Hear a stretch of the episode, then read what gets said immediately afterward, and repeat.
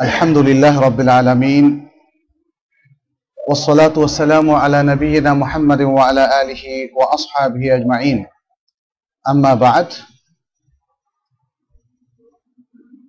আজকে আমরা ওমদাতুল আহকামের বাইরে কিছু গুরুত্বপূর্ণ হাদিস নিয়ে আলোচনা করব এর ছোট্ট উপলক্ষটা হচ্ছিল আজকে বইটা পাচ্ছিলাম না তো এনাম ভাইকে টেলিফোন করার পরে উনি বললেন যে অন্য আরেকটা বই সিলেক্ট করতে পারেন সিলেক্ট করার পরে ওটা পেলাম। কিন্তু পরে ভাবলাম যে বিষয়টা একটু আলোচনা হওয়া দরকার, যেটা নিয়ে আমরা আলোচনা করতে যাচ্ছি ইনশাল্লাহ চারটা হাদিস আজকে আমরা আলোচনা করব এর উপরে, এবং এটা হচ্ছে বিশেষ করে বাজনা এবং মিউজিকের বিষয়ে। এই বিষয়গুলো নিয়ে আসলে ইদানিং আমাদের মধ্যে নানা ধরনের কথাবার্তা হচ্ছে। এবং বিভিন্নমুখী কথাবার্তা হচ্ছে। ফলে এখানে ওলামাদের আসলে বক্তব্য কি এবং সালাফে সালেহীন এ সম্পর্কে স্পষ্ট করে কি বলেছেন এটা আমাদের জানা থাকা দরকার। তাহলে আশা করা যায় যে এখন যে ধরনের মানে যেরকম বিভিন্নভাবে আমরা কথাবার্তা শুনছি সেগুলো হয়তো আমাদেরকে কনফিউজ করবে না। আজকে প্রথম হাদিসটি সেটি ইমাম বুখারী বর্ণনা করেছেন আবু মালিক আল আশআরি سمع النبي صلى الله عليه وسلم يقول لا يكونن من أمتي أقوام يستحلون الحر والحرير والخمر والمعازف ولا ينزلن أقوام إلى جنب علم يروح عليه بسارحة, بسارحة لهم. يأتيهم يعني الفقير لحاجة فيقول ارجع إلينا غدا فيبيتهم الله ويضع العلم ويمسخ آخرين قردة وخنازير إلى يوم القيامة. الحديث إمام بخاري বর্ণনা করেছেন এবং আরও অনেকেই বর্ণনা করেছেন, যেমন Ibn Hibban, Tabarani, Bayhaqi, Abu Nuaim Abu Bakr al Ismaili Ibn Asakir, Abu Ahmad al Hakim হাফিজ আল মিজি এবং ইমাম আদাহাবি আরও অনেকে বর্ণনা করেছেন। এই হাদিসটি সম্পর্কে সর্বপ্রথম ইবনে হাজম রাহমাহুল্লাহ, তিনি একজন বড় ইমাম ছিলেন, জানেন? বিশ্ববিখ্যাত একটা বই তিনি লিখেছেন। এটা মূলত হাদিসেরই সংকলন আল মোহাল্লা বিল আথার তিনি এই হাদিসটির উপরে সমালোচনা করতে গিয়ে দাবি করেছেন যে হাদিসটা শুদ্ধ নয়। এবং এই আলোচনা করতে গিয়ে তিনি বরং বলেছেন যে বাজনা এবং বাদ্যযন্ত্র সম্পর্কে কোনো সহি পাওয়া যায় না। ফলে এটা হারাম হওয়ার কোনো দলিল নাই। এখান থেকেই আসলে আজকাল অনেকেই, যেহেতু তিনি কথাটা তার বিশ্ববিখ্যাত মোহাল্লা বিল আতাব এই গ্রন্থের মধ্যে নিয়ে এসছেন তিনি এই হাদিসটি সহি নয়, শুধু এতটুকু দাবি করেই ক্ষান্ত থাকেননি। বরং তিনি বলেছেন হাদিসটা মৌধ হাদিসটা বানোয়াট। এই দাবির ফলে মানে এরকম একটা ধারণা সৃষ্টি হয়েছে যে এ সম্পর্কিত কোনো সহি হাদিস নাই, ফলে বাজনা, বাদ্যযন্ত্র এটা হারাম হওয়ার কোনো দলিল নাই। এই ধারণা এখান থেকে এসছে। তিনি কি কি বলেছিলেন? এগুলো একটা দীর্ঘ কথা, আমি আর সেগুলো উদ্ধৃতি দিতে চাই না। তিনি আল মাহাল্লার একাধিক জায়গাতেই তিনি এ কথাগুলো বলেছেন। যাই হোক, আমরা এই হাদিসটার অর্থটা একটু দেখি। আলাইহি সাল্লামকে আবু মালিক আল আশআরি রাদিয়াল্লাহু তাআলা আনহু বলতে শুনেছেন যে আমার উম্মতের মধ্য থেকে একদল লোক আসবে বা হবে যারা মেয়েদের লজ্জাস্থানকে হালাল করবে এবং রেশমকে হালাল করে নেবে। মদ্যপানকে হালাল করবে এবং বাদ্যযন্ত্রকে হালাল করবে। এবং একদল লোক একটা পাহাড়ের পাদদেশে তারা অবতরণ করবে। সেখানে তাদের গবাদি পশুও থাকবে। তাদের কাছে ফকির মিসকিনরা যখন আসবে, তাদের কোনো অভাব দূর করার জন্য তারা বলবে যে, আগামীকাল আমাদের কাছে এসো। ইতোমধ্যে ওই রাতে আল্লাহ তালা তাদেরকে ধ্বংস করবেন, সেই পাহাড়কে সমান করে দেবেন এবং অন্য আর যারা থাকবে তাদেরকে বানর এবং শুকরে পরিণত করে দেবেন কেমন পর্যন্ত। এ হচ্ছে হাদিসের ভাষ্য এবং এই হাদিসটি ইমাম বুখারি তার সহিয়াল বুখারির মধ্যে উল্লেখ করেছেন মোয়াল্লাক মোয়াল্লাক মানে তিনি পুরো সনদের মধ্যে উল্লেখ করেননি। তবে এই হাদিস সম্পর্কে গবেষণা করেছেন যে বইটা আপনাদের সামনে আমি নিয়ে এসেছি, যে গান বাজনা এবং বাদ্য সম্পর্কিত সকল হাদিস এ বইটিতে তিনি একসাথ করেছেন। সেটা সহি হোক আর দাইফ হোক এবং সেগুলোকে স্টাডি করেছেন। তার স্টাডি হচ্ছে তিনি নানাভাবে এটা দেখিয়েছেন যে এই সনদ শুদ্ধ এবং হাদিস শুদ্ধ। অতএব এটা একটা গবেষণার পরে দেখা যায় পূর্ণ বিশুদ্ধ হাদিস। পূর্ণ বিশুদ্ধ হাদিস। এই হাদিসের মধ্যে যে বিষয়গুলো উঠে এসেছে, সেগুলো আমরা একটু দেখব।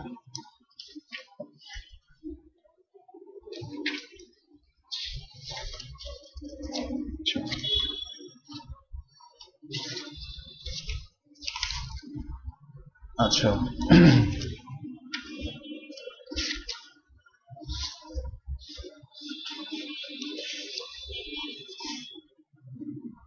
কোথায় গেল।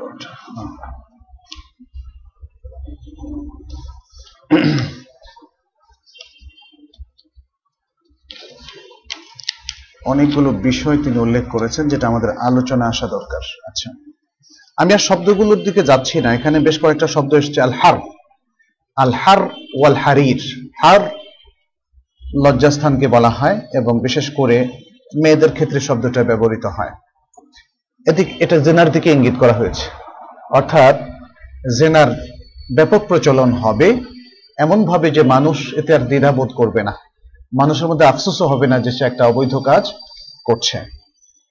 আর হাড়ির মানে তো হচ্ছে রেশম, যেটা রেশম পোকা থেকে তৈরি হয়, এবং অন্য আরেকটা সহি হাদিসি এসছে, আপনারা জানেন, বোখারির হাদিসি যে এই উম্মতের পুরুষদের জন্য হাড়িরকে নিষিদ্ধ করা হয়েছে। এবং মেয়েদের জন্য সেটা হালাল। এরপরে আরেকটা শব্দ এখানে এসছে, আলাম, যে তারা ইলা জাম্বে আলামিন। একদল লোক, একটা পাহাড়। আলাম বলতে এখানে পাহাড়কে বোঝানো হচ্ছে। আলাম আয় আল জাবাল, পাহাড়ের পাদদেশে তারা অবতরণ করবে এবং সেখানে থাকবে তাদের। আসারেহা শব্দটা এখানে এসেছে। সারেহা মানে হচ্ছে মাসিয়া, অর্থাৎ গবাদি পশু গবাদি পশু। আর আরেকটা শব্দ এখানে এসছে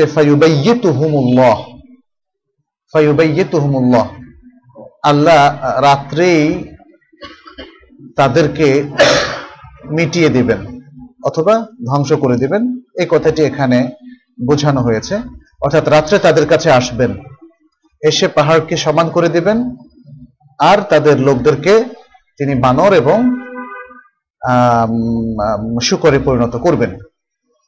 বায়াত শব্দটাও কোরআনেও ব্যবহৃত হয়েছে। আফা আমিনা আহলুল কোরআন ইয়াতিয়াহুম বাসুনা বায়াতান ওয়া হুম নাঈমুন। মানুষকে নিশ্চিন্ত হয়ে গিয়েছে জনপদের লোকেরা যে তাদের কাছে রাত্রে আমার কোনো পক্ষ থেকে বিপদ আসবে না। তারা নিদ্রিত থাকা অবস্থায়। অর্থাৎ মানুষ যখন সুপ্তিমগ্ন থাকে রাতে, তখন তারা কি নিশ্চিন্ত যে তাদের কাছে আমার আর কোনো বিপদ আসবে না? মানুষের ভাব দেখে মনে হচ্ছে তারা নিশ্চিন্ত। যেভাবে তারা অপরাধ করছে, আল্লাহ দ্রোহিতা করছে, আল্লাহ আল্লাহ রাসুল, কোরআন এবং সুন্না ইসলামের অবমাননা করছে, তাতে মনে হয় যেন মানুষ নিশ্চিন্ত। সে কথাটি বলা হচ্ছে এখানে।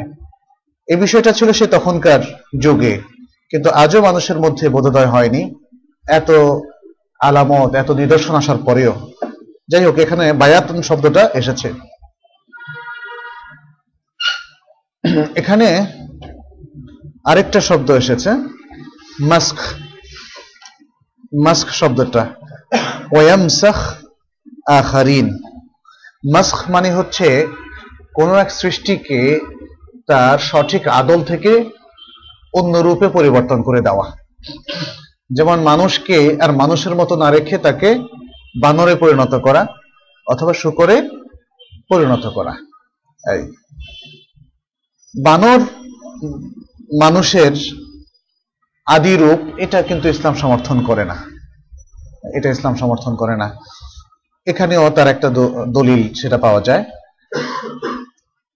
যাই হোক, এই হাদিস থেকে আমরা যে জিনিসগুলো দেখি, প্রাথমিকভাবে স্পষ্ট হয় যে মানুষ হালাল করবে। মানে হালাল মনে করবে, অথবা হালাল করে নেবে। তাহলে বোঝা যাচ্ছে যে এটা আসলে হালাল ছিল না। তাহলে এর চারটা জিনিসকে হালাল করবে এবং আমরা স্পষ্টভাবে জানি রেশম হারাম হওয়ার আলাদা দলিল আছে। রেশমের ব্যবহার পুরুষদের জন্য জেনা করা হারাম এর আলাদা দলিল আছে। মদ পান করা হারাম এর আলাদা দলিল আছে। তাহলে এখানে চারটা জিনিস বাদ্যযন্ত্রটা ছাড়া আর চারটা জিনিস ব্যবহার করা হলো। এই চারটা জিনিসের মধ্যে দেখা যাচ্ছে বাকি তিনটা জিনিসই হারাম। এবং সেগুলোকে বলা হচ্ছে ইয়েস্তাহেল্লোন হালাল মনে করবে। তাহলে মাহাজেফটাও সেগুলোর সাথে যখন ইনক্লুড হলো, বোঝা গেল যে এটাও হারামই মানুষ হালাল করবে। তাহলে হালালকে হালাল করা তো কোনো দোষণীয় ব্যাপার না। হালালকে হালাল মনে করা কোনো দোষণীয় ব্যাপার না। এবং এটা কেয়ামতের আলামতের মধ্যে একটা গণ্য হবে। আর আজকে গান বাজনা বাদ্য যে কত ভয়াবহ রকমের এবং এর সাথে অশ্লীলতা, নগ্নতা বেহায়াপনার সংমিশ্রণ প্রমাণ করে যে এটা আসলেই হারাম। এটা আসলেই হারাম। আর এই দলিল তো নতুন কোনো দলিল না। আজকে মুসলমানরা সবাই মিলে দলিল তৈরি করেন। এটা সহি হাদিস, বুখারীর হাদিস। অতএব এতে প্রমাণিত হয় যে এই বাদ্যযন্ত্রের ব্যবহার সে রাসূলুল্লাহ সাল্লাহ আলাইসাল্লামের যুগ থেকে এটা হারাম ছিল। আজকে প্রখ্যাত কোনো ব্যক্তির যদি কোনো ভুল হয়ে থাকে, সেটাকে দলিল হিসাবে পেশ করে এটাকে হালাল করার কোনো সুযোগ আসলেই নাই। আমিও যা বলব তাই তো আর ওহি নয়, তাই না? বিশেষ করে প্রখ্যাত ওলামাদের বিপরীতে যদি আমাদের নিজস্ব কোনো বক্তব্য থাকে, অবশ্যই সেটা স্টাডির দাবি রাখে, অবশ্যই সেটা ফার্দার গবেষণার দাবি রাখে। এবং সেই গবেষণায় যদি প্রমাণিত হয় যে আমার কোনো কথা ঠিক নেই ইভেন আমার মৃত্যুর পরেও, তাহলে সেই কথাটা গ্রহণ করা জায়েজ নেই। এটা সকল আমাদের ক্ষেত্রেই প্রযোজ্য, সকল ব্যক্তির ক্ষেত্রে, সকল মুসলমানের ক্ষেত্রেই প্রযোজ্য। তো আমরা তো আজকাল দেখছি যে মুসলমান হোক মানে সাধারণ মুসলমান হোক, সাধারণ শিক্ষিত হোক, মানুষ এখন, তারা যাকে মানে তাদের যারা নেতা তাদের মুখনিসৃত সমস্ত কথাকে অহির চাইতে বেশি মূল্য দিয়ে থাকে এবং বেশি মর্যাদাও দিয়ে থাকে। ফলে তারা নির্দ্বিধায় ওহিকে তারা ইগনোর করে ওহিকে তারা অস্বীকার করে, কিন্তু তাদের সেই মুরব্বীর কথা অথবা তাদের সেই নেতার কথা অথবা তাদের সেই ব্যক্তি যার তারা ভক্ত, তার কথাকে তারা অস্বীকার করে না। সবকিছুর উপর তাকে প্রাধান্য দেয়। কিন্তু এটা উচিত না। এটা উচিত না। ইমাম মালিক বলেছিলেন মিন ইল্লা তিনি মসজিদে নববীতে বসে যখন দার্স দিতেন আলাইহি সাল্লামের কবরের অনতি দূরেই তার এই দার্স ছিল। তিনি কথা বলতেন। বলতেন, প্রত্যেক ব্যক্তির কথা এবং ফেল, কাজ থেকে গ্রহণও করা হবে, বর্জনও করা হবে। তবে এই কবরের সাহিত্য ব্যক্তি ছাড়া। অর্থাৎ তার কথা এবং কাউল যেটা আমাদের কাছে প্রমাণিত হয়েছে সহি পন্থায়, যেহেতু সেটা ওহির মর্যাদা রাখে, অতএব সেটা দলিল। এবং যেহেতু সেটা দলিল, অতএব যে কেউ ইচ্ছা করলে এই মহান ব্যক্তি মোহাম্মদ সাল্লাহ সাল্লামের সুন্নাকে যে কেউ ইচ্ছে করলে তাকে ইগনোর করতে পারে না, তাকে বাতিল করতে পারে না, তাকে মানব না বলে এই ঘোষণা দিতে পারে না। এটা হচ্ছে কমন একটা মেথোডোলজি ইসলামিক নলেজের ইসলামিক শরিয়ার এবং ইসলামিক জীবন পদ্ধতির। ফলে এটা শুধু নলেজের বলিনি আমি। এটা ইসলামিক নলেজের ইসলামিক শরিয়ার এবং ইসলামিক সার্বিক জীবন পদ্ধতির। তাহলে এর মধ্যে ইনক্লুডেড হয়ে যাচ্ছে সমস্ত মানুষ। একজন আলেম, একজন সিকার অফ নলেজ একজন সাধারণ মুসলিম। কারও অধিকার নাই।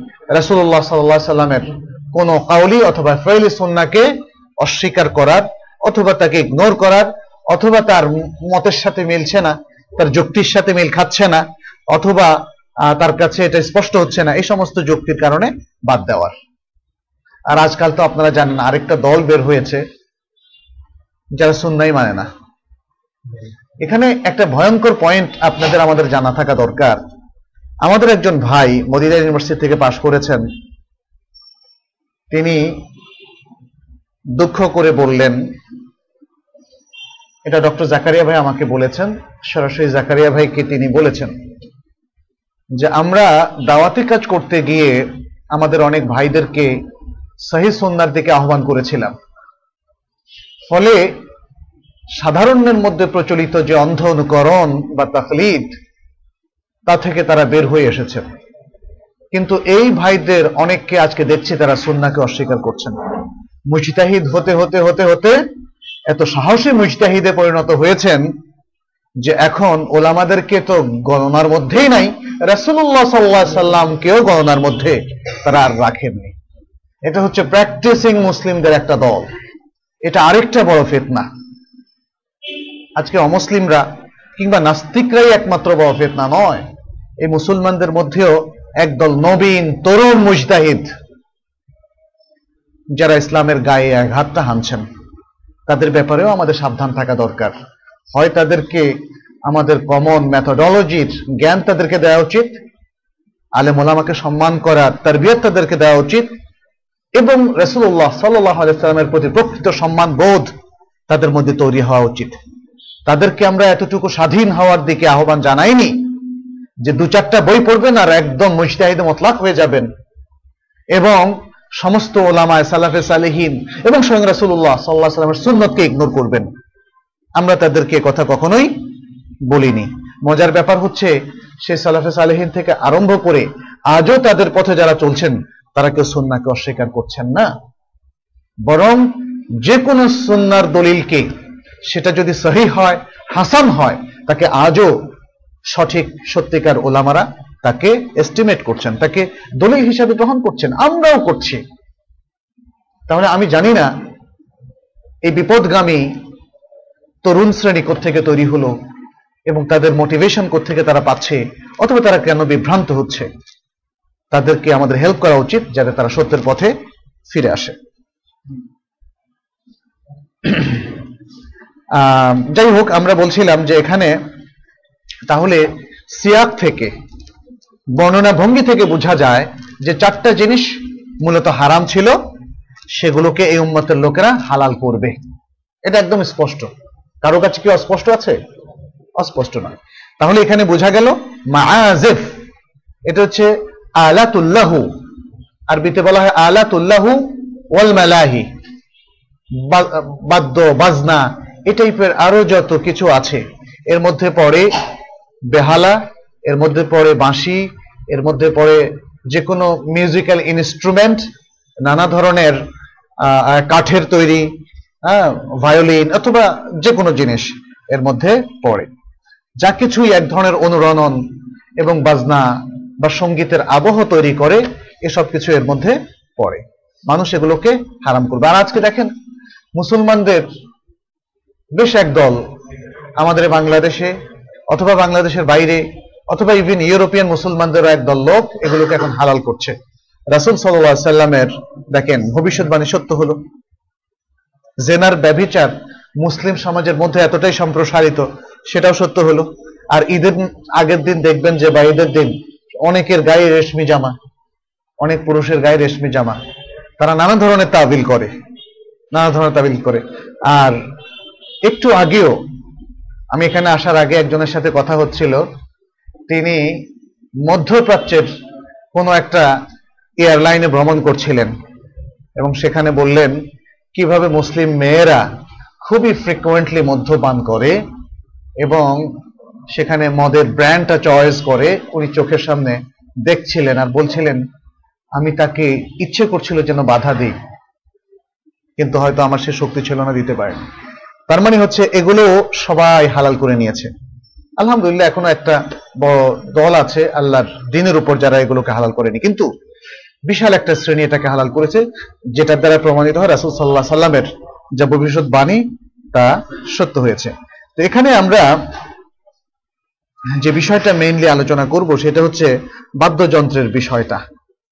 এই বাদ্যযন্ত্রের বিষয়ে আমাকে বেশ কিছুদিন, কয়েক বছর আগে একজন ভাই বললেন যে, দেখেন তো, এই যে ওলামারা, বাদ্যযন্ত্র আসলে হারাম ছিল না। এটাকে হারাম বানিয়ে আমাদেরকে সংগীত থেকে এবং এই সমস্ত হালাল জিনিস থেকে দূরে রেখেছেন। আমি অবাক হয়ে গেলাম। তিনি একজন প্র্যাকটিসিং মুসলিম, কি করে কথা বলেন? অবশ্য বলার কারণ আছে। তাদের কাছে হয়তো এমন কিছু আর্টিকেল এসেছে ইবনে হাজমকে বেস করে তারা এগুলোকে হালাল বলার প্রয়াস পেয়েছেন। এখন তার মনে হচ্ছে ইবনে হাজমের মতো একজন প্রখ্যাত ব্যক্তি, তিনি যদি এটাকে হালাল মনে করেন, তাহলে আমাদের যুগের ওলামারা, সে যত বড় মহাদ্দেশি হোক বা ফাঁকি হোক না কেন, তারা তো ভুলই করেছেন। এরকম একটা ধারণা তাদের মধ্যে কাজে কথা এসছে। কিন্তু আসল কথা হচ্ছে, তাহলে এখানে আমাদের একটা ব্যর্থতার চিত্র যে আমরা সঠিক দলিলগুলো মানুষের কাছে পৌঁছাতে পারিনি। এটা একটা বিষয় বোঝা যায়। তা নাহলে প্র্যাকটিসিং মুসলমানদের মধ্যে এই কনফিউশন আসবে কেন? আল কোরআনের মধ্যেও কিন্তু কিছু ইন্ডিকেশন আছে যে বাজনা বা এই সমস্ত জিনিস মিউজিক এটা হারাম। যেমন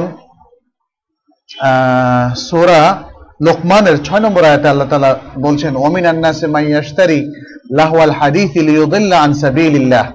মানুষের মধ্যে একদল লোক আছে যারা বেহুদা কথা তারা ক্রয় করে ক্রয় করে, যেন মানুষকে আল্লাহর পথ থেকে সে বিভ্রান্ত করতে পারে। হাসান আল বসরি যিনি প্রখ্যাত মহাদ্দেশও ছিলেন মুফাসেরও ছিলেন তাবে ছিলেন। তিনি বলেছেন, এখানে লাহুল হাদিস, বেহুদা কথা বলতে বোঝানো হয়েছে আল মায়াজেফ ওয়াল গেনা গান এবং বাজনা। গান এবং বাজনা এ দুটাকেই ইন্ডিকেট করা হয়েছে। মুজাহিদ, তিনি বলেছেন, আল্লাহু, এখানে যেটা লাহু আল হাদিস, লাহুয়ার মধ্যে লাহু যেটা বলা হয়েছে, এটা হচ্ছে তবলা তবলা আচ্ছা আরেকটা আয়াত আছে, আরেকটা আয়াত যেটা সুরা আল জুমার এগারো নম্বর আয়াত। আল্লাহ তালা বলছেন ওয়াইদা রাআউ তিজারাতান আও লাহওয়ান ইনফাদ্দু ইলাইহা। যখন তারা কোনো তিজারাত ব্যবসা বাণিজ্য দেখে অথবা কোনো লাহু, খেলাধুলা, তামাশা, এগুলো দেখে ইনফাদ্দু ইলাইহা, ওদিকে ছুটে চলে যায়। মুজাহিদ বলেছেন, এখানে আল্লাহ মানেই হচ্ছে তবলা, এবং অন্যরাও বলেছেন তবলা। তখন বাদ্যযন্ত্র বলে তবলাই ছিল, এখনকার মতো এত মিউজিক্যাল ইনস্ট্রুমেন্ট ছিল না। কিন্তু এখন যেহেতু আরও অনেকগুলো ইনস্ট্রুমেন্ট হয়েছে, তখন তবলা বলে ওনার ইনস্ট্রুমেন্টই বুঝিয়েছেন। তবলা তখন হয়তো একমাত্র ইনস্ট্রুমেন্ট ছিল, ফলে মানুষ আরই ডমাডম বাজছে বাস ছুটে চলল, মজা লাগে তাদের কাছে। আর আজকে দেখেন, একই দৃশ্য কিন্তু। স্টেডিয়ামে যে বিশাল কনসার্টগুলো হলো, দেখেন, মানুষে ভরে গিয়েছে। বিশ হাজার, ত্রিশ হাজার, পনেরো হাজার, দশ হাজার টাকা দিয়ে টিকিটও নাকি আমাদের প্রতিমন্ত্রীরাও কিনতে পারেননি, ফলে তারা বসে নাকি কনসার্ট উপভোগ করেছেন। এবং সেখানে আমরা যতটুকু শুনেছি, বাংলাদেশের হাজার বছরের ইতিহাসে এই প্রথমবারের মতো সবচেয়ে নগ্ন, উলঙ্গ নাচ, গান এবং কনসার্ট হলো। জাতীয়ভাবে সেগুলোর প্রদর্শনী চলল। তাহলে লাহু এর যে ব্যাখ্যা এবং তাফসির ওলামারা করেছেন, সেটার সাথে এগুলোর মেলে। এখন আপনি যদি বলেন যে ঠিক আছে উলঙ্গপনা আর নাচ, এটা বাদ দিলে বাকিটা জায়জ হবে। কেমনে জায়জ হবে? যারা গান বাজনার মধ্যে সম্পৃক্ত থাকে, চাই সে গান বাজনা হোক যাত্রার সাথে রিলেটেড অথবা কোনো ব্যান্ড পার্টি অথবা কোনো কনসার্ট পার্টি আপনি তার লাইফ স্টাইল দেখেন। একজন পাক্কা পাঁচ ওয়াক্ত নামাজি গায়ক বা গায়িকা পাওয়া যাবে? আল্লাহ একবার তাহলে বুঝতে হবে যে কোন শ্রেণির লোকেরা এই জিনিসটাকে বহন করছে। তাদের মেন্টালিটি তাদের ইমান বিশ্বাস, তাদের প্র্যাকটিস তাদের দিনই অবস্থান, এটা কিন্তু আমাদেরকে আমলে নিতে হবে। নিতে হবে না?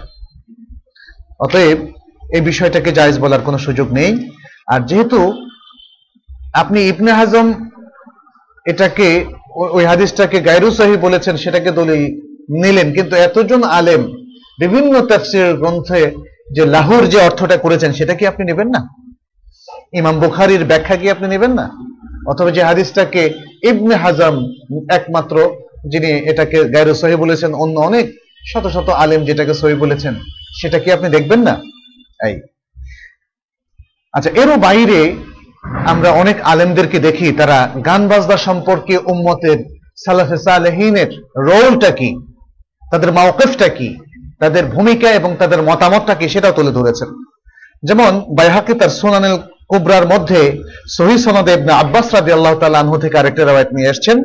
তিনি বলছেন, আদ-দাফ হারামুন, ওয়াল মাআজিফ হারামুন, ওয়াল কুবাতু হারামুন, ওয়াল মিজমারু হারামুন। চার ধরনের বাদ্যযন্ত্রকে এখানে হারাম বলেছেন। ইবনে আব্বাস, হেবরুল উম্মাহ, রাইসুল মুফাসসিরিন।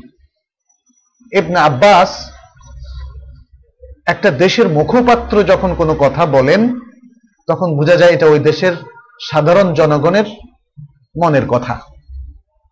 ইবনে আব্বাস যখন কোনো কথা বলেন, তখন বুঝতে হবে এটা শরিয়ার মূল কথা। কারণ তারা হেবরুল উম্মা তারা রাইসুল মুফাসসিরিন, তারা সে আমলের স্কলার অব দ্য উম্মা সেই গ্রুপের স্কলার ছিলেন এবং তাদের কাছ থেকে বড় বড় সাহাবারাও জ্ঞান গ্রহণ করতেন। অতএব, যখন আপনারা কেউ আমাকে কিছু জিজ্ঞেস করবেন, অথবা আপনাদের সামনে আমি কিছু বলব, আমি কি দায়িত্ব জ্ঞানহীন ভাবে বলব? আমি কি আপনাদেরকে মিসগাইড করার জন্য বলব? আমি কি আপনাদেরকে বিভ্রান্ত করার জন্য বলব? অবশ্যই না। একজন আমানতদার ব্যক্তি মুসলিম সেই রেসপন্সিবিলিটি নিয়ে কথা বলেন, যেটা আল্লাহ আল্লাহ রাসুলের পক্ষ থেকে শরিয়ার দৃষ্টিভঙ্গি। কারণ এই যে হারাম বললাম, হারাম, এটা ইসলামিক পরিভাষা।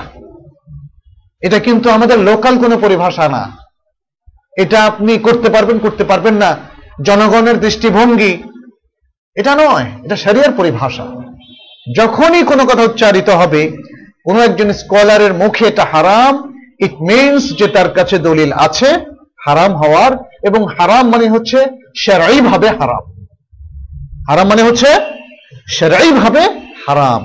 বিশেষ করে ইবনে আব্বাস, ইবনে মাসউদ, ওমর ইবনে খাত্তাব রাদিয়াল্লাহু তাআলা আনহু, আব্দুল্লাহ ইবনে মাসউদ রাদিয়াল্লাহু তাআলা আনহু বা আরও অনেক বড় বড় সাহাবী, তাবেঈনদের মুখে যখন এই কথাগুলো উচ্চারিত হয়।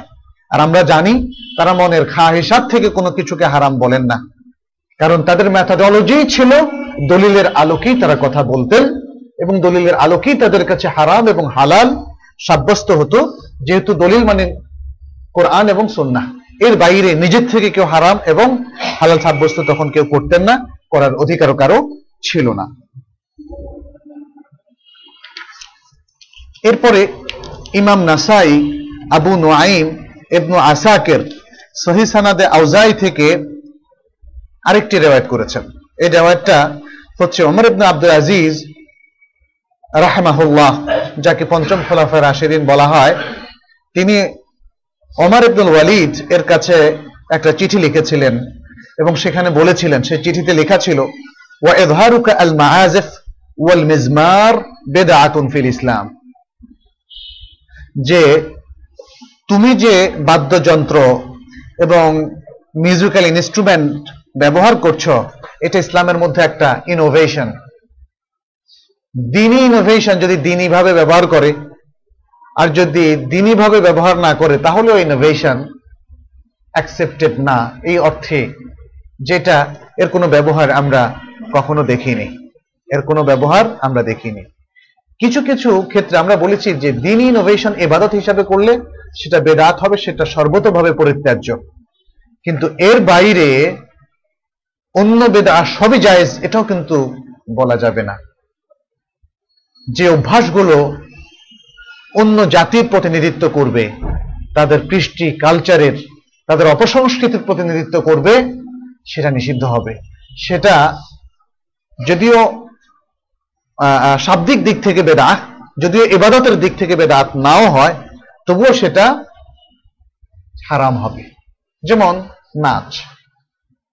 যেমন নাচ, যেমন ডিস্কো নাচ, অথবা ক্লাবে যে সমস্ত নাচগুলো হয়, মানুষ নানাভাবে নাচে। সেটা যদি যত বোরকা পরেই মেয়েরা নাচুক, অথবা যত জুব্বা পরেই ছেলেরা নাচুক, ছেলে মেয়ের সংমিশ্রণে এই নাচগুলো, এটাও ইসলামের মধ্যে ইনোভেশন বাট এটাকে আমরা সারাই বেদাত না বলেও আমরা বলব এটা হারাম। মান তাসাব্বাহা বিকাউমিন ফাহুয়া মিনহুম, এই দলিলের আলোকে। ইবনুল জাউজি তার সানাদে এই বিষয়টা উল্লেখ করেছেন। এবং তিনি বলেছেন অমর ইবনে আব্দুল আজিজ তার আরেকটা চিঠি তার সন্তানের উস্তাদের কাছে পাঠিয়েছিলেন এবং সেখানে বলা হয়েছিল, লিয়াকুন আউয়ালু মা ইয়াতাকিদুনা মিন আদাবিক বুগযুল মালাহি আল্লাতি বাদউহা মিন যেন আপনার কাছ থেকে শিক্ষা নিয়ে তারা প্রথম যে আকীদা শিখবে, সেটা যেন এমন হয় যে তারা এই বাদ্যযন্ত্র বা বাদ্যের ব্যবহারগুলোকে তারা ঘৃণা করবে যেটা শুরু হয়েছিল শয়তানের পক্ষ থেকে وعاقبتها وعاقبتها السخط من الرحمن جل جل وعز এবং এর পরি- শেষ পরিণতি হচ্ছে রহমান তথা আল্লাহ তাআলার পক্ষ থেকে গজব এবং তার ক্রোধ তিনি আরো বলেছেন فإنه بلغني عن الثقات من حملة العلم أن حضور المعازف واستماع الأغاني واللهج بها ينبت النفاق في القلب كما ينبت الماء على العشب ولعمري لتوقي ذلك بترك حضور تلك المواطن أيسر علي أيسر على ذه- ذي الذهن من الثبوت على النفاق في قلبه তিনি বলেছেন যে আমার কাছে আলেমদের মধ্য থেকে বিশ্বস্ত লোকে লোকদের কাছ থেকে আমার কাছে পৌঁছেছে এই সংবাদ যে আহ, বাদ্যযন্ত্রর ব্যবহার যে নিষিদ্ধ এবং গান শোনা এবং গানকে সুর করে উচ্চারণ করা, এগুলো যে নিষিদ্ধ এগুলো নিষিদ্ধ হওয়ার বিষয়টা আমার কাছে এসেছে এবং এগুলো মানুষের অন্তরে নেফাক তৈরি করে, যেভাবে পানি ঘাস তৈরি করে। কিছুদিন মাঠের মধ্যে পানি যদি আপনি ছাড়েন, ভিজা ভিজা রাখেন, বালুর মাঠও দেখবেন যে কিছুদিন পরে ঘাসে ভরে গেছে। ঠিক তেমনি যারা গান শুনবে আর যারা বাদ্যযন্ত্র সহ এগুলো সংগীত শুনবে তাদের মধ্যে নেফাক তৈরি হবে, এটা তার কথা। তিনি বলছেন যে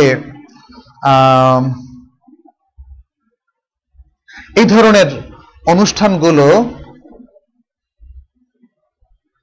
এই ধরনের অনুষ্ঠানগুলো তরক করে, এই ধরনের অনুষ্ঠানগুলো পরিত্যাগ করে, সেগুলো থেকে বেঁচে থাকা আমার কাছে অধিক উত্তম এবং বুদ্ধিমানদের কাছে অধিক উত্তম নেফাক, অন্তরে নেফাক নিয়ে অবস্থান করার চেয়ে।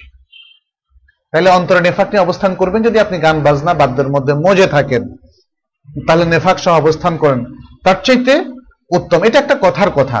এখানে উত্তম অনুত্তমের বিষয় নয়। তাহলে হয়তো অনেকে বলে ফেলবেন, তাহলে উত্তম, তাহলে এটা অনুত্তম, অসুবিধা কি? এটা হচ্ছে তাদের একটা এক্সপ্রেশন কিন্তু আগেই তো বলেছেন তার কাছে পৌঁছেছে যে আলেমদের পক্ষ থেকে এগুলোকে নিষেধ করা হয়েছে। এই। এভাবে আরও অনেকগুলো দলিল তিনি নিয়ে এসছেন। ইবনে তাইমিয়ার কিছু কথা আপনাদের সামনে আমি তুলে ধরতে চাই, যে তিনি কি বলেছেন। ইবনে তাইমিয়া রাহমাহুল্লাহ, তিনি তার মজমুল ফাতাওয়া এর এগারো নম্বর খণ্ডে তিনি বলছেন আইম্মাতিল আরবাআহ আন্না আলাতিল লাহওয়ি কুল্লুহা হারাম। চার ইমামের মাধাব হচ্ছে যে বাদ্যর যত প্রকার যন্ত্র আছে, সবই হারাম। আচ্ছা এটা একটা বিষয় তিনি বললেন। আর মেনহাজুস সুন্নাহ নামে তার বিখ্যাত গ্রন্থে ইবনে তাইমিয়া রাহমাহুল্লাহ তিনি বলছেন, ইবনুর রাওয়ান্দি, তিনি আরেকজন ব্যক্তি ছিলেন তিনি মনে করেন যে এই বাদ্যযন্ত্রগুলো হালাল এবং এই হালাল হওয়ার বিষয়টা তিনি আহলুস সুন্নার কারো কারো দিকে নিসবত করেছেন যেমন ইমাম ইবনে হাজম নিসবত করে তিনি প্রমাণ করতে চেয়েছেন যে এটা হালাল তার কথার প্রতি উত্তরে তার কথার যে শুদ্ধ নয় ইমাম ইবনে তাইমিয়া মিনহাজুস সুন্নাহর মধ্যে উল্লেখ করেছেন হাদা মিনাল কাযিবি আলা আল আইম্মাতি আল আরবাআহ فإنهم متفقون على تحريم المعازف التي هي آلات اللهو كالعود ونحوه ولو أتلفها متلف عندهم লাম ইয়াদমান সূরাত তাআলুফ বা তাআল্লুফ বাল ইয়াহরুমু ইনদাহুম ইত্তিখাদুহা তিনি বলছেন এটা চার ইমামের উপর একটা মিথ্যা আরোপ করা হচ্ছে তিনি যেটা বলছেন যে আহলে সুন্নতের কারো কারো মতে এটা হালাল তিনি এটা বলছেন যে এটা চার ইমামের উপর মিথ্যা আরোপ করা হচ্ছে। বরং এই চার ইমাম প্রত্যেককেই ঐকমত্য পোষণ করেছেন যে মাআজেফ তথা সব ধরনের বাদ্যযন্ত্র, যেমন ভায়োলিন অথবা এই ধরনের আরও অন্যান্য যে যন্ত্রগুলো আছে, এগুলো সবই হারাম। যদি কোনো ব্যক্তি এগুলো নষ্ট করে ফেলে, একজন শখ করে দশ হাজার টাকা দিয়ে একটা বেহালা নিয়ে আসলো অথবা হারমোনিয়াম, আরেকজন এটাকে আসার দিয়ে ভেঙে ফেলল এখন ইসলামের দৃষ্টিতে উনি কি মামলা দায়ের করতে পারবে বা মামলা করলে কোনো কিছু পাবে কিনা কিছুই পাবে না। যেহেতু একটা হারাম জিনিস ধ্বংস করে দেয়া হলো। সুতরাং এটা হচ্ছে একটা কমন দৃষ্টিভঙ্গি কিন্তু। অর্থাৎ যিনি নষ্ট করেছেন কোনো হারাম জিনিস, সেই নষ্টকারী যার জিনিসটা নষ্ট করেছেন তাকে এর ক্ষতিপূরণ দিতে ইসলামের দৃষ্টিতে বাধ্য নন। বরং তিনি তাকে বাঁচিয়ে দিয়েছেন জাহান নামের কাজ থেকে। এবং এই জন্যই ইসলামও তাকে রেহাই দিয়েছে যে তোমাকে আর কোনো কিছু ক্ষতিপূরণ এখানে দিতে হবে না। ইমাম ইবনে তাইমিয়া রাহমাহুল্লাহ আরেক জায়গায় মাজমু আল ফাতাওয়ার 30 তম খণ্ডে তিনি বলছেন, ওয়া আলাতুল মালাহি লা ইয়াজুজু ইত্তিখাদুহা ওয়া ইস্তিজারু আলাইহা ইনদাল আইম্মাতিল আরবাআহ এবং এই বাদ্যযন্ত্রগুলো, এগুলো গ্রহণ করা, এগুলো নেওয়া, এগুলো কেনা, এগুলো সংরক্ষণ করা, অথবা এগুলো ভাড়া নেওয়া কোনোটাই চার ইমামের কাছে জায়েজ নাই। এটা হয়তো তিনি প্রসঙ্গক্রমে চার ইমামের মতটাকে তুলে ধরেছেন, মূলত তার কাছেও এটা জায়েজ নাই, এটা কিন্তু বোঝা যায়। আপনি যখন কোন আলেমের, আমি যখন ইবনে তাইমিয়ার উদ্ধৃতি দিয়ে বলছি, আমি যদি জানতাম যে ইবনে তাইমিয়ার সাথে আমি একমত না, অথবা আমি যে হাদিসটা আজকে আপনাদের সামনে প্রথমে পেশ করেছি, যদি তার সাথে একমত না হতাম, আমি কিন্তু বলে দিতাম যে এটা আসলে আমার দৃষ্টিতে ঠিক নয় ও মতটা দুর্বল, বরং তার বিপরীতটা হচ্ছে শুদ্ধ। যখন সেই মতটাই আমি পোষণ করি, সেটা যদি স্পষ্টভাবে নাও বলি, এটা কিন্তু একটা প্রমাণ যে আমি এই মতেরই সপক্ষে। যে হাদিসটা ইমাম বোখারি উল্লেখ করলেন সে হাদিসটার সপক্ষে। যে কথাটা ইমাম ইবনে তাইমিয়া উল্লেখ করলেন, যদিও তিনি চার ইমামের উদ্ধৃতি দিয়ে বারবার একই কথা বলছেন, তিনিও তার পক্ষে, আমরাও তার পক্ষে। তিনি আরেকটি জায়গা, এবং এটা হচ্ছে মজমুল ফাতাওয়ার একাদশতম খণ্ডে তিনি বলছেন ওয়াল মাআজিফু হিয়াল মালাহি এই বাদ্যযন্ত্রগুলোই মূলত সঙ্গীতের ইনস্ট্রুমেন্ট ওয়ালাম ইয়াযকুর আহাদুম মিন আতবাইল আইম্মাহ ইমামদের অনুসারীদের মধ্য থেকে কেউ উল্লেখ করেননি, ফি আলাতিল্লাহ নিজাআন, যে এতে কোনো মতভেদ আছে। এটা হালাল, এটা হারাম হওয়ার ব্যাপারে কোনো মতভেদ আছে বলে ইমামদের কোনো অনুসারী উল্লেখ করেননি।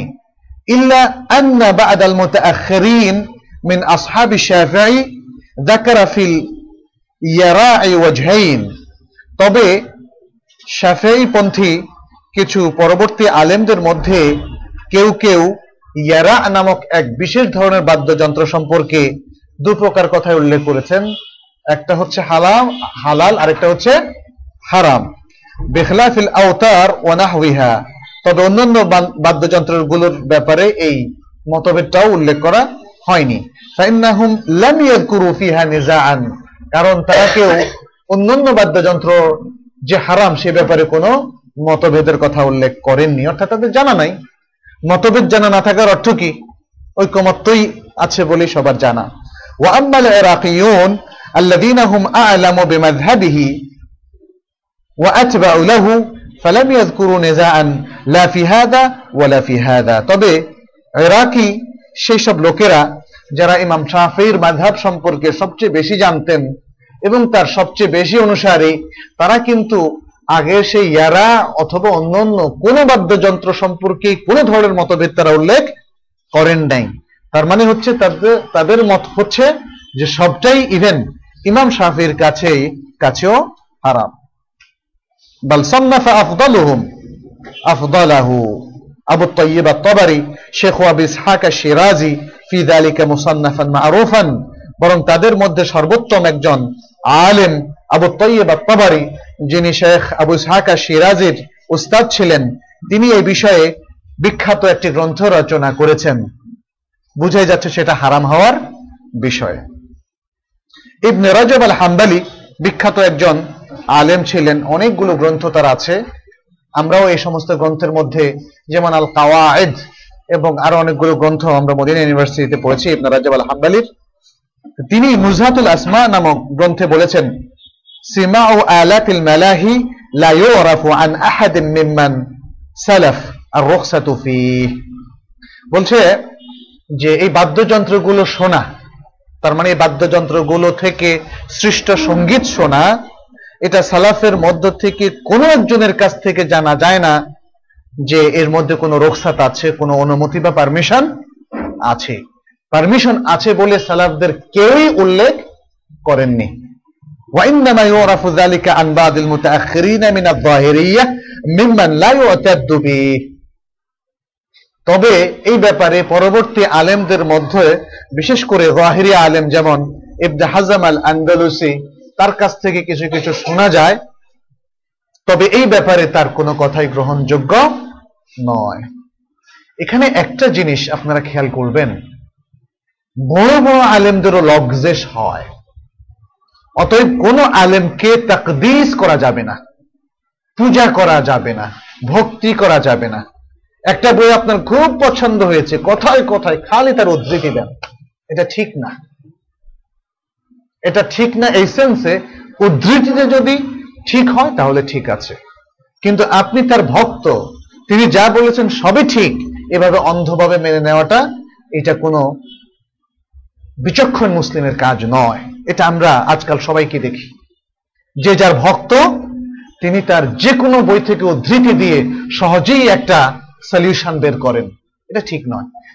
মুসলিম জাতির প্রত্যেক ইন্ডিভিজুয়াল কোন সলিউশন যদি বের করতে চায়, তাহলে সরাসরি আসল দলিলে তাকে চলে যেতে হবে। আসল দলিল পাওয়া না গেলে তখন ইজতিহাদের যে ম্যাথোডলজি আছে, সেটার দ্বারস্থ হতে হবে। এখানে শুধু ব্যক্তির উদ্ধৃতি আমাদের কাছে দলিল নয়। হয়তো আপনি আমাকে জিজ্ঞেস করতে পারেন, একটু আগে আপনিও তো ইবনে তাইমিয়ার দলিল দিলেন। কিন্তু ইবনে তাইমিয়ার দলিল আমি কখন উল্লেখ করেছি? হাদিসের পরে নয়? এটা সুদুল্লাহ সাল্লাহ সাল্লামের কথার পরে নয়? একটা তুলনামূলক আলোচনার পরে নয়।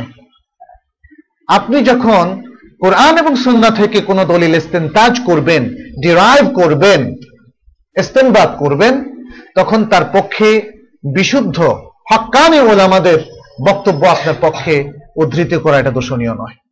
তখন আপনার বুঝা যে শুদ্ধ, আপনার আপনার নেয়া পদক্ষেপ যে শুদ্ধ, সেটা প্রমাণিত হয়। এটা দোষণীয় নয়। অতএব যেই মেথডে আজকে আপনাদের সামনে ইবনে তাইমিয়া সহ অন্যান্য আলেমদের উদ্ধৃতি আমি পেশ করলাম, এটা কিন্তু দোষণীয় নয়। কেন দোষণীয় নয়? সেটা আশা করি আপনাদের সামনে আমি তুলে ধরতে পেরেছি। অতএব আরেকটা জিনিস আমি যেটা বোঝাতে চেয়েছি এর পাশাপাশি, তাহলে ইমাম ইবনে হাজম রাহমাহুল্লাহ এক্ষেত্রে তাকে, এই মাসালার ক্ষেত্রে তাকে আমরা গোনার মধ্যে ধরছি না বিকজ তিনি সঠিক সিদ্ধান্তে আসেননি। কিন্তু তাই বলে কি সর্বতভাবে আমরা ত্যাগ করব তাকে? কখনোই নয়। আমি জাস্ট ছোট্ট একটা উদাহরণ দিয়ে বলব। আজকেও আমাদের অনেক ভাইদের মধ্যে কিছু ত্রুটি থাকতেই পারে। যেমন, কেউ যদি ডেস্টিনির সাথে জড়িত থাকেন, তাহলে ওই ক্ষেত্রে আমরা তাকে এস্টিমেট করব না। কিন্তু অন্য ক্ষেত্রে যদি তার সহি কোনো পদাচারণা থাকে তাহলে সেক্ষেত্রে তার থেকে নিতে কোনো আপত্তি নাই। এটা আমার সাথে অনেকের সাথে আলাপ হয়েছে, আমি এই মতটা পোষণ করি বলে বলেছি। সেটা প্রত্যেকে তাদের স্বতন্ত্র মত আছে। কারণ হলো, যদি কারও কোনো ভুল ইভেন মারাত্মক ধরনের ভুল পাওয়া যায়, এবং সেই একটা ভুলের কারণে সর্বতভাবে ওই ব্যক্তিকে আমরা ত্যাগ করি, তাহলে উম্মার মধ্যে একজন স্কলারও পাবেন না ভুল মুক্ত যাকে সর্বতভাবে আমরা মানতে পারি। ইমাম ইবনে তাইমিয়া রাহমাহুল্লাহ, স্কলার অফ দ্য উম্মা তারও অনেক বড় বড় কিছু ভুল আছে। কিন্তু তার এত জ্ঞানের মহাসাগর এত বিস্তৃত, অনেক সময় মনে হয় যে আমরা তার এই জ্ঞানের ভারে, তার সত্যবাদিতায়, তার সুন্নার মহব্বত দেখে আমরা যেন একটু নুয়ে তাকে শ্রদ্ধা পোষণ করি, যেটা আমরা ওইভাবে করছি না কারণ এভাবে চাইজ নেই। কিন্তু যদি শুধু ভুলগুলো আমি তুলে ধরি আজকের এই আলোচনায়, তখন আপনারা ভাববেন যে কি ব্যাপার এটা? ওনার এত ভুল হয় কেন? ওনার এত ভুল কেন? ওনার এত ভুল কেন? এই জন্য আমাদেরকে ব্যালেন্স করতে হবে। যে কোনো ব্যক্তির একটা ভুলকে আমরা এমন ভাবে নেব না। আমাকে অনেকে বলেন যে ওনার এই ভুলটা, একজন ব্যক্তির এই ভুলটা এত আমাদেরকে এত পীড়া দিয়েছে যে আমরা যদি এখন তার থেকে নেই, তাহলে ওই ভুলটা তো নিয়ে ফেলব। আমি বললাম যে ভুলটা কেন নেবেন? আপনার কাছে এখন স্পষ্ট, আপনি ভুলটা কেন নেবেন? আর যদি আপনার কাছে অস্পষ্ট থাকে, তাহলে আপনিও নিতে পারেন সেটা। এখানে একটা জিনিস কিন্তু, আপনি যদি ইফ ইউ ফিল দলিলের আলোকে আপনার বিবেক একটা দিয়েছেন, আল্লাহ দিয়েছেন না? আপনার ওহির জ্ঞানও আছে। আল্লাহ এবং রাসুলের প্রতি আপনার মহব্বত নাই? আছে। এ সব কিছুর পরে আমি যেটাকে হারাম বলছি, সেটা যদি আপনার কাছে হালাল মনে হয়, তাহলে আমি আপনাকে এখানে বলে দিচ্ছি, সেটা আপনার জন্য হালাল। According to ইজতিহাদ according to your devotion for the Sunnah according to your sincerely sincerity এটা আপনার জন্য হালাল হবে। কারণ আপনার ইস্তেহাদ বলছে এটা হালাল। আপনার ইস্তেহাদ বলছে এটা হালাল। যদি এই, এটা এই ম্যাথোডলজিতে আমরা না চলি, তাহলে আমার কাছে যেটা হালাল মনে হয়, অথচ আপনার কাছে যেটা হারাম মনে হয়, আপনারটা তো তাহলে আমার উপর অবধারিত হয়ে যায়। আপনারটা যদি আমার উপর অবধারিত হয়, তাহলে আমারটাও তো আপনার উপর অবধারিত। তাহলে কি করব এখন? তাহলে কি করব? সলিউশনটা কি? দুজনে আমি কি মাথা টুকে মরে যাব? এই বিষয়গুলো আমাদেরকে বুঝতে হবে। আমি যেটাকে আজকে গবেষণা করে যেই স্থানে পৌঁছেছি, সেটাকে অন্য গবেষকের উপর আমি জোর করে চাপিয়ে দিতে পারি না। এতটুকু broadness in our mind in our heart এটা থাকা উচিত। এটা থাকা উচিত। এটা ছাড়া পৃথিবীতে কেউ চলতে পারবে না। এটা ছাড়া পৃথিবীতে কেউ চলতে পারবে না। আর এই জিনিসটা যদি আসে, তখন কথাবার্তায়, চিন্তা চেতনায় এক্সট্রিম হওয়ার থেকে আমরা বেঁচে যাব। উম্মার সবচেয়ে বড় প্রবলেম হচ্ছে আজকে ইন্টেলেকচুয়াল প্রবলেম হচ্ছে এটা। আপনি যেটা বুঝেছেন, সেটা আমার উপর জোর করে চাপিয়ে দিচ্ছেন। এবং সে কারণে আমাকে আপনি সঠিক পথ থেকে ছিটকে ফেলে দিচ্ছেন। হোয়াট ইজ ইট এটা সঠিক না। এটা সঠিক না। আর আপনি আপনারটা নিয়ে চিন্তা করেন। আমি আমারটা নিয়ে চিন্তা করি। আমাদের প্রত্যেকের মধ্যে যদি আল্লাহর ভয় থাকে তাকোয়া থাকে এখলাস থাকে, জ্ঞানের সত্যিকার অনুসরণ থাকে, সেটাই আমাকে উদ্ধার করবে আল্লাহর তৌফিক অনুযায়ী। ইমাম শাফি রাহমাহুল্লাহ মদিনা থেকে বের হয়ে ইরাক হয়ে যখন মিশর গেলেন, তার পুরাতন অনেক মত ত্যাগ করে আল মাযহাবুল জাদিদ এটা কে তাকে শিখিয়েছিল? কে তাকে বাধ্য করেছিল? একমাত্র তাকোয়া আল্লাহর ভয়, তার সিনসিয়ারিটি এবং সঠিক জ্ঞানের চর্চার যে ম্যাথোডলজি তারা ফলো করেছেন, সে কারণেই তিনি এতগুলো মত অবলীলায়, আহারে, এই আগের সাফরির মতটা তো ঠিক না। এখন নতুন সাফরি যে নতুন করে ইস্তেহাত করছে, তার মতটা এখন, এখনটা ঠিক। এভাবে, এটা আমাদেরও হতে পারে। গতকালকে যেটা আমি শুদ্ধ বলেছিলাম আজকে সেটা অশুদ্ধ হতে পারে। যে ব্যক্তিকে আমি বলেছি অমুক ভাই, তা ভুল বলেছেন। কালকে হঠাৎ পড়তে পড়তে যদি আমি যে দেখি, আরে, আমি তো ভুল। উনি তো ঠিক। আমার কি মৌকেফ হবে তখন বলেন? আমার কি স্ট্যান্ড হবে? আমি কি লুকাবো? আমি কি বলব না আপনাদেরকে যে আমার ভুল ছিল? ওই ভাই ঠিক ছিলেন? কিন্তু এটা কেন আজকের আমাদের স্কলারদের মধ্যে দেখা যাচ্ছে না? কেন জেদ কাজ করছে? সমস্ত কষ্ট করে আমি আমার জেদকে বজায় রাখব আমার মতটাকে ঠিক রাখব। হোয়াটস দিস আমার এই দীর্ঘ আলোচনার কারণ হলো to make you understand the methodology বুঝতে হবে আমাদেরকে। মতভেদ করাটা সবসময় দর্শনীয় নয়। আপনার মত আমার পোষণ করা, আমার মত আপনার পোষণ করাটা জরুরি নয়। জরুরি হচ্ছে তাকোয়া জরুরি হচ্ছে ইত্তেবা। ইত্তেবাল কোরআন সুন্না জরুরি হচ্ছে পৃথিবীর সবচেয়ে বেশি মহাব্বত পোষণ করা আল্লাহ এবং রসুল সাল্লামের প্রতি। এখানে জেদের কোনো বিষয় নেই। জেদ আত্মম্ভরিতা অ্যারোগেন্স তৈরি করে এবং এই অহংকার মানুষকে সত্য পথ থেকে চ্যুত করে। এই জন্য আল্লাহর রাস্তার সত্যিকার সৈনিকরা কখনো অ্যারোগেন্ট হয় না।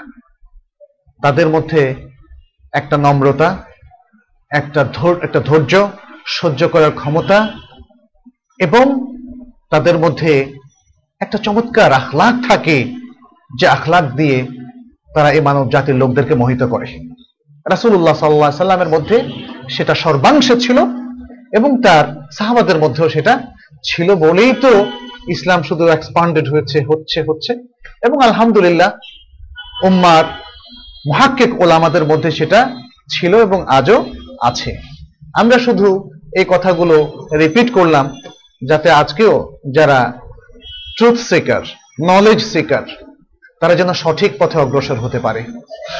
তারা যেন তাদের সিনসিয়ারিটি এবং তাকোয়া নিয়ে বিভ্রান্ত না হয় এবং আত্মম্ভরিতায় তারা যেন নিমজ্জিত না হয়, যার ফলে এই অহংকার তাদেরকে ওলামা থেকে এবং উম্মার সঠিক লোকদের থেকে, মহাক্ষিক লোকদের থেকে ডিটাচ করে ফেলতে পারে। সেটা যেন না ঘটে, সেজন্য কথাগুলো আমি বললাম। ইবনে হাজার আল আসকালানি তার ফথুল বাড়ি গ্রন্থে দ্বিতীয় খণ্ডে তিনি বলেছেন, ওয়াকাদ হাকা কাউমুন আল ইজমা আলা তাহরিমিহা তাহরিমিহা ও হাকা বাদুহা আলা আকসে জালিক তিনি বলছেন, একদল ওলামা এই বাদ্যযন্ত্র যে হারাম, এই ব্যাপারে ঐকমত্য মানে ইজমা, ঐকমত্যের কথা বলেছেন। তবে কেউ কেউ বলেছেন কিছু এখতলাফ আছে। তবে এখতলাফের ধরনটা তো বুঝতে পেরেছেন। আল্লাহ তাআলা আরশের উপর আছেন। এখানে ইজমা কিনা আপনি এক সেন্সে বলতে পারেন এটা ইজমা কারণ সালাফের মধ্যে কেউ এটার খেলাফ মূলত করেননি।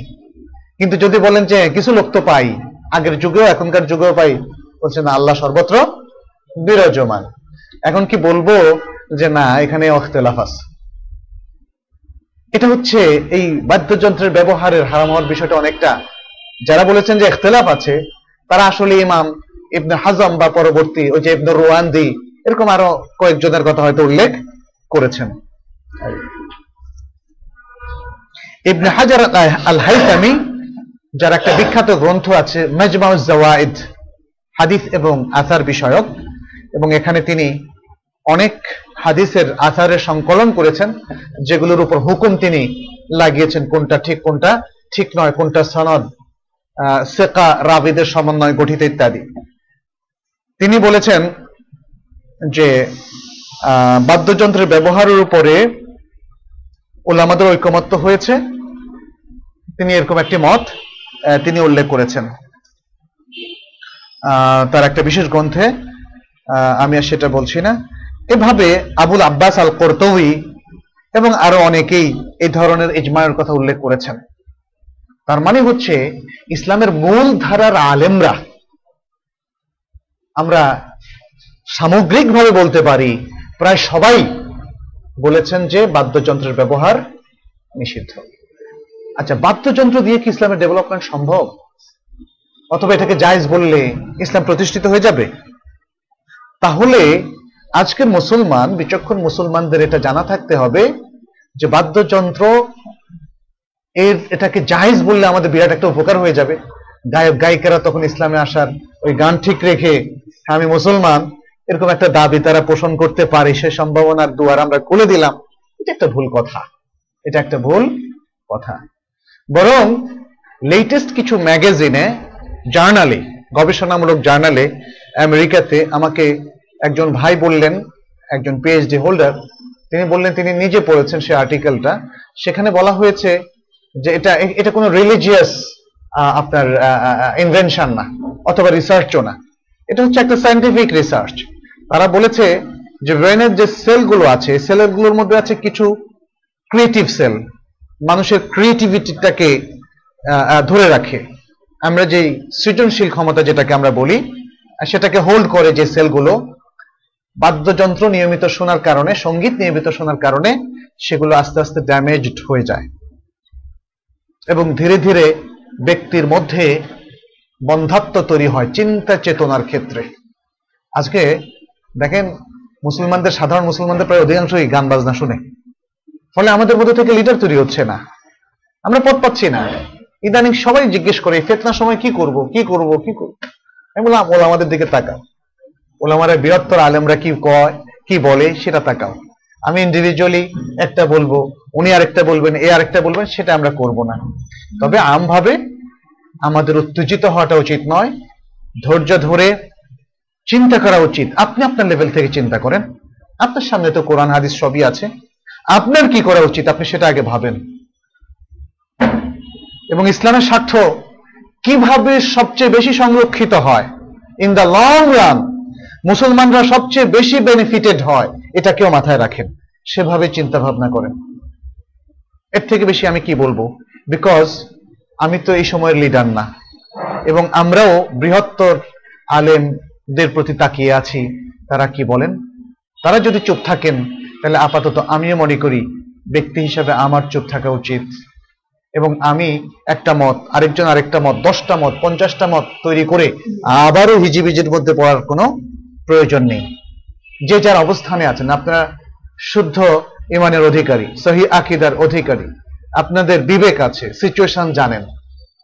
ফলে অন্তত পক্ষে বৃহত্তর আলেমদের নেতৃত্ব যদি সৃষ্টি না হয়, তাহলে মুসলমানরা যেমন খণ্ড খণ্ড ভাবে ভাবছে, তেমন ইন্ডিভিজুয়ালি ভাবতে পারে তারা। নিজেদেরকে সেই সক্ষমতা নিয়ে যান। বিশেষভাবে প্রত্যেকেই কোরআন, হাদিস খুলে সালেফ সালেহিনের মানহাজ ম্যাথোডলজি অধ্যয়ন করে বোঝার চেষ্টা করেন কি কি করা উচিত। খালি ও উনি কি বলে তাকলিদ করবেন কেন? উনি কি বলেন, উনি কি বলেন, উনি কি বলেন? এত দরকার নেই। এদেশের মহাক্কিক আলেম যারা আছেন, তাদের দেখতে পারি আমরা তারা কি বলেন। যদি সম্ভব হয়, তাদের ইনস্ট্রাকশন ফলো করা যেতে পারে। যদি সেটা সম্ভব না হয়, আপনার সামনে আপনার সহি আকিদা আছে ইমান আছে, আমল আছে নলেজ আছে, হাদিস আছে, কোরআন আছে সেইটাই সিদ্ধান্ত এই, তো যাই হোক আমরা তাহলে এই হাদিস থেকে বুঝতে পারলাম যে রাসুল সাল্লাম যে ভবিষ্যৎবাণীগুলো করেছেন, এগুলো সবই ইতিমধ্যে ফলে গিয়েছে এবং এগুলো হচ্ছে কেয়ামতের ছোট আলামতের অন্তর্ভুক্ত। কেয়ামতের আলামতগুলো কিছু রাসুল সাল্লাহ সাল্লামের যুগেই দেখা দিয়েছে। কিছু তারপরে বিভিন্ন যুগে দেখা দিচ্ছে, ছোট ছোট আলামত। আর সর্বশেষ বড় বড় যে আলামতগুলো আসবে, সে বড় আলামতগুলো এখনও দেখা দেয়নি, যার মধ্যে রয়েছে ঈসা আলাহ সাল্লামের আগমন, ইমাম মাহাদির আগমন, দাব্বাতুল আর এবং একটা অগ্নি আসা, দাজ্জালের ফেতনা ইয়াজুজ মাজুজের ফেতনা পশ্চিম দিক থেকে সূর্য উঠা ইত্যাদি। সেগুলো হচ্ছে একদম শেষ সময়ের ইন্ডিকেশন সেগুলো এখনও প্রকাশ পায়নি। আচ্ছা। ভূমিকম্পের কথা বলা ভূমিকম্প অন্য আরেকটা হাদিসে, সেটা আমি বলছি। এই হাদিসটাতে হচ্ছে মাস্ক। মাস্ক মানে হচ্ছে, যেটা আমি বলেছি, মানুষের চেহারা পাল্টে দেওয়ার বিষয়টা। তো চেহারা কাদের পাল্টানো দেওয়া হয়েছে, এটা আমরা ইহুদিদের মানে আগের, মোহাম্মদ সাল্লাহ আগের যুগে। হ্যাঁ সেটা তো আগের। কিন্তু পরবর্তীতে যাদের দেওয়া হবে সেটা আমাদের কাছে এখন কোনো ইনফরমেশন বা দলিল নাই যে সেটা এখনও ঘটেছে। আচ্ছা আমরা আরও দুটো বা তিনটে হাদিস এর সম্পর্কে নেব, দুটো হাদিস নেব তারপরে আমরা প্রশ্নোত্তর নেব। দ্বিতীয় যে হাদিসটা মাআজেফ সম্পর্কিত ইন্ডিকেশন এখানে পাওয়া যায়, সে হাদিসটি বর্ণনা করেছেন ইমাম তিরবেদি রাহমাহুল্লাহ। তিনি তার সনদে, তিনি বলছেন, ইমরান ইবনে হুসাইন রাদিয়াল্লাহু তাআলা আনহু বলছেন, রাসূলুল্লাহ সাল্লাল্লাহু আলাইহি ওয়াসাল্লাম বলেছেন, ফি হাদিহিল উম্মতি খাসফুন ওয়া মাসখুন ওয়া কাযফুন। এই উম্মতের মধ্যে হবে একটা ভূমিকম্প, মাটি ফেটে এটা তলিয়ে যাওয়া। আর একটা হচ্ছে মাসখুন চেহারা বিকৃত হয়ে মানুষ অন্য কোনো পশুতে পরিণত হওয়া। আর একটা হচ্ছে কাদফুন প্রচণ্ড ঝড়ো বা পাথুরে বৃষ্টি হওয়ার এ তিনটি বিষয় এ উম্মতের মধ্যে হবে। এ উম্মতের মধ্যে হবে। এটা কেয়ামতের আসলে আলামতের মধ্যেই এই হাদিসটা। কিন্তু এখানে আরও কিছু কথা আছে। ফাকাল রাজুলুন মিনাল মুসলিমিন, মুসলমানদের একজন ব্যক্তি, যেহেতু রাসুল সাল্লাহ সাল্লামকে সরাসরি প্রশ্ন করছে, তাহলে তিনি সাহাবি। জিজ্ঞেস করলেন, ইয়া রাসুল্লাহ ওমা এটা কখন হবে? ইয়া রাসুল্লাহ এটা কখন হবে? তিনি বললেন, ইদা বাহারাত কাইনাত ওয়াল মাআজিফ ওয়া শুরিবাতুল খুমুর যখন গায়িকারা বের হবে দাসী অথবা নর্তকী গায়িকা এই শ্রেণির মেয়েদেরকে কাইনাত বলা হয়। এরা যখন বের হবে ওল মাআজিফ যখন বাদ্যযন্ত্রের ব্যবহার শুরু হবে, নানা ধরনের বাদ্যযন্ত্র। এবং যখন মদ সমূহ পান করা হবে, নানা ধরনের ব্র্যান্ডের মদ পান করা হবে। আচ্ছা এই হাদিসটা ইমাম তিরমিজি বর্ণনা করেছেন কিতাবুল ফেতানের মধ্যে। এছাড়াও বর্ণনা করেছেন ইবনু আবিদ দুনিয়া আর রুইয়ানি তার মুসনাদ গ্রন্থে আবু আমার ইবনুন নাজ্জার সহ আরও অনেকে। আচ্ছা এই হাদিস সম্পর্কে ইমাম তিরমিদি নিজে বলেছেন, এই হাদিসটা গরিব। এই হাদিসটা গরিব। গরিব হাদিসের উপরে আরও ব্যাপক তাখরিজ বিভিন্ন আলেমরা করেছেন। শেখ আলবানী রাহমাহুল্লাহ এই হাদিসটার উপরে বা এরকম আরও অনেক হাদিসের উপরে ইমাম তিরমিজির সমস্ত হাদিসগুলোর মধ্য থেকে সহিগুলোকে আলাদা করেছেন দায়েবগুলোকে আলাদা করছেন। সাহি সুনান তিরমিদি দায়েব সনদ আর তিরমিদি সেই হিসাবে। যাই হোক, এই হাদিসকে অনেকেই বলেছেন এই হাদিসের মধ্যে দুর্বলতা আছে। এই হাদিসের মধ্যে দুর্বলতা আছে তাদলিসের কারণে অথবা মুরসাল হওয়ার কারণে। তবে মোহাম্মদ আব্দুল হাকিম আব্দুর রহমান, যিনি এই গ্রন্থ এর মধ্যে এই হাদিসের উপর ব্যাপক স্টাডি করেছেন, সমস্ত আলেমদের মতামত উল্লেখ করেছেন, তিনি পরিশেষে এই সব স্টাডির পরে বলছেন, ইমরান ইবনে হুসাইনের হাদিসটি হাসান। এটা সর্বাংশে দাইফ নয়, হাসান, কারণ এই হাদিসের আরও অনেকগুলো সাওয়াহেদ আছে। সেই সমস্ত সাওয়াহেদগুলো মিলে এই হাদিসটি তার দুর্বলতা কাটিয়ে হাসান দ্বারা যায় উন্নীত হয়েছে। আর আমরা জানি এটা হাসান লেগাইরিহি হলো তাহলে। তাহলে হাসান লেগাইরিহি ইসলামী শরিয়াতে দলিল। হাসান লেগাইরিহি ইসলামী শরিয়াতে দলিল। আচ্ছা এই হাদিসের মধ্যে যে খাসফের কথা এসছে, খাসফ হচ্ছে ভূমিধস। এটা ভূমিকম্পের মাধ্যমে হতে পারে। সাধারণত ভূমিকম্পের মাধ্যমে হয়। ভূমিধস। জমিন ফেটে গিয়ে জমিনের উপরে যা কিছু আছে ভিতরে পতিত হয়ে যায়। এটা সাধারণত ভূমিকম্পের মধ্যে আমরা দেখি। বিল্ডিং ধসে গিয়ে নিচে পড়ে যায়। মানুষ মাটির নিচে আটকা পড়ে। অনেকে মরে যায়, অনেকে বেঁচে থাকে। আচ্ছা। আর কাদফুন বলতে এখানে বলা হচ্ছে প্রচণ্ড ঠান্ডা বাতাস, যার সাথে পাথরের শিলাবৃষ্টিও থাকে। পাথরের শিলাবৃষ্টিও থাকে। এই তো এখানে এগুলো আসলে ভবিষ্যৎবাণী। তার প্রমাণ হচ্ছে রাসুল সাল্লাহ সাল্লামকে জিজ্ঞেস যখন করা হয়েছিল যেগুলো কখন দেখা দিবে, তিনি শেষ জামানের দিকে ইন্ডিকেট করলেন। নর্তকী তখনও ছিল, কিন্তু প্রাতিষ্ঠানিকভাবে নর্তকীদের যুগ হচ্ছে এখন। তখন হয়তো এরকম ছিল না। নাইট ক্লাব ক্লাব, বার, ও, টেলিভিশন চ্যানেল, অথবা ইন্টারনেটও। ইন্টারনেটের ইউটিউবেও এ সমস্ত কিছু, সবকিছু খারাপ জিনিস আছে। এই, তো মানে ব্যাপকতার দিক থেকে বলব, রাসুল সাল্লাহ সাল্লাম এই শেষ জামানার দিকে তিনি ইন্ডিকেট করেছেন। তাহলে এই হাদিসগুলোর মধ্যে কিন্তু গান বাজনা বাদ্য নিষিদ্ধ হওয়ার একটা নিদর্শন আছে। ইদা দহরাতুল কায়নাত ওয়াল মাআজিফ, এবং যখন বাদ্যযন্ত্র প্রকাশ পাবে। দেখেন, এই যে নাচা বা মেয়েদের যে গান গাওয়া, এটা তো হারাম। মেয়েদের গান গাওয়া পুরুষদের উদ্দেশ্যে এবং একটা কমন প্লেসে পাবলিক প্লেসে পাবলিক যে কোনো অনুষ্ঠানে, সেটা তো হারাম। তারপরে হলো কি অসুরিবাতিল হোমর মদ পান করা, সেটা তো শুধু অনুষ্ঠানের সাথে না, সেটা সর্বাবস্থায় হারাম। ইভেন নিজের বাড়িতে বসেও যদি কেউ পান করে, তাহলে মাঝখানে থাকল আর মাহাজেফ তাহলে ওইটা তো ওর মাঝখানে হালাল জিনিস কেনেন নাই? তাহলে এখানে স্পষ্ট ইন্ডিকেশন যে এগুলোও হারাম। এগুলো যখন, এই হারামগুলো যখন দেখা দিবে, তখন আল্লাহর পক্ষ থেকে এগুলোকে নিয়ামত নাকি? খাস মাস এবং কাফ যেটা, এগুলো গজব না? আল্লাহর পক্ষ থেকে শাস্তি। আল্লাহর পক্ষ থেকে শাস্তি হবে। তার মানে এই তিনটা জিনিস হচ্ছে হারাম কাজ। এই তিনটার মোকাবেলায় বাকি তিনটা শাস্তি আল্লাহর পক্ষ থেকে আরোপিত হবে এটা কিন্তু খুব কষ্ট করে যে আমাদের বের করতে হয়েছে ব্যাপারটা কিন্তু তা নয় বরং খুব সহজেই এই হাদিসটা পড়ে যে কেউ সহজেই এই কনক্লুশনের মধ্যে তারা আসতে পারে আজকের আলোচনার শেষ হাদিসটা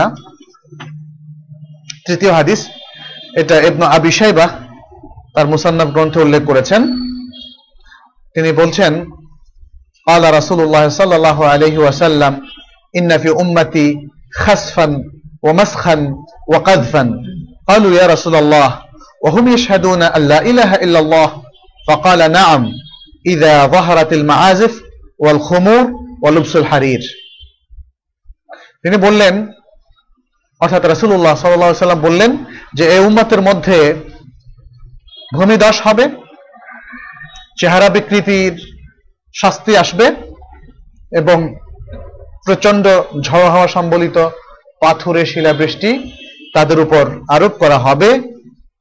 সাহাবারা জিজ্ঞেস করলেন, ইয়া রাসূলুল্লাহ, এটা কি ওই অবস্থা যখন তারা সাক্ষ্য দিবে যে আল্লাহ ছাড়া প্রকৃত কোনো ইলাহ নেই? যখন তারা লা ইলাহা ইল্লাল্লাহ সাক্ষ্য দিবে, তখনও কি এই শাস্তি তাদের উপর আরোপিত হবে? রাসূলুল্লাহ সাল্লাল্লাহু আলাইহি সাল্লাম বললেন, নাম হ্যাঁ। তবে যখন তারা তিনটা খারাপ কাজের মধ্যে তারা নিমগ্ন হবে। সেটা কি? একটা হলো বাদ্যযন্ত্রের ব্যবহার মদপান এবং রেশম পরিধান করা। এই তিনটা কাজের একটা বহেরা আম্মা কমনলি তাদের মধ্যে যখন এই জিনিসটা দেখা দিবে, তখনই তাদের মধ্যে ভূমি ধস শুরু হবে এবং চেহারা বিকৃতি শুরু হবে এবং নানা ধরনের শিলাবৃষ্টি শুরু হবে। এখন এগুলোকে বিভিন্ন জন তার গবেষণার আলোকে বিভিন্ন সময়ের ঘটে যাওয়া ভূমিধসকে ইন্ডিকেট করতে পারেন। সেটা একদম যে ভুল হবে তা না। তবে এটা একটা কমন ভবিষ্যৎবাণী রাসূলুল্লাহ সাল্লাল্লাহু আলাইহি সাল্লামের পক্ষ থেকে থাকল, যদি আজকে বাংলাদেশের সমাজে এরকম কোনো কিছু ঘটে যায়, কোনো শাস্তি, তাহলে এই হাদিসের ইন্ডিকেশনই সেটা বুঝতে হবে।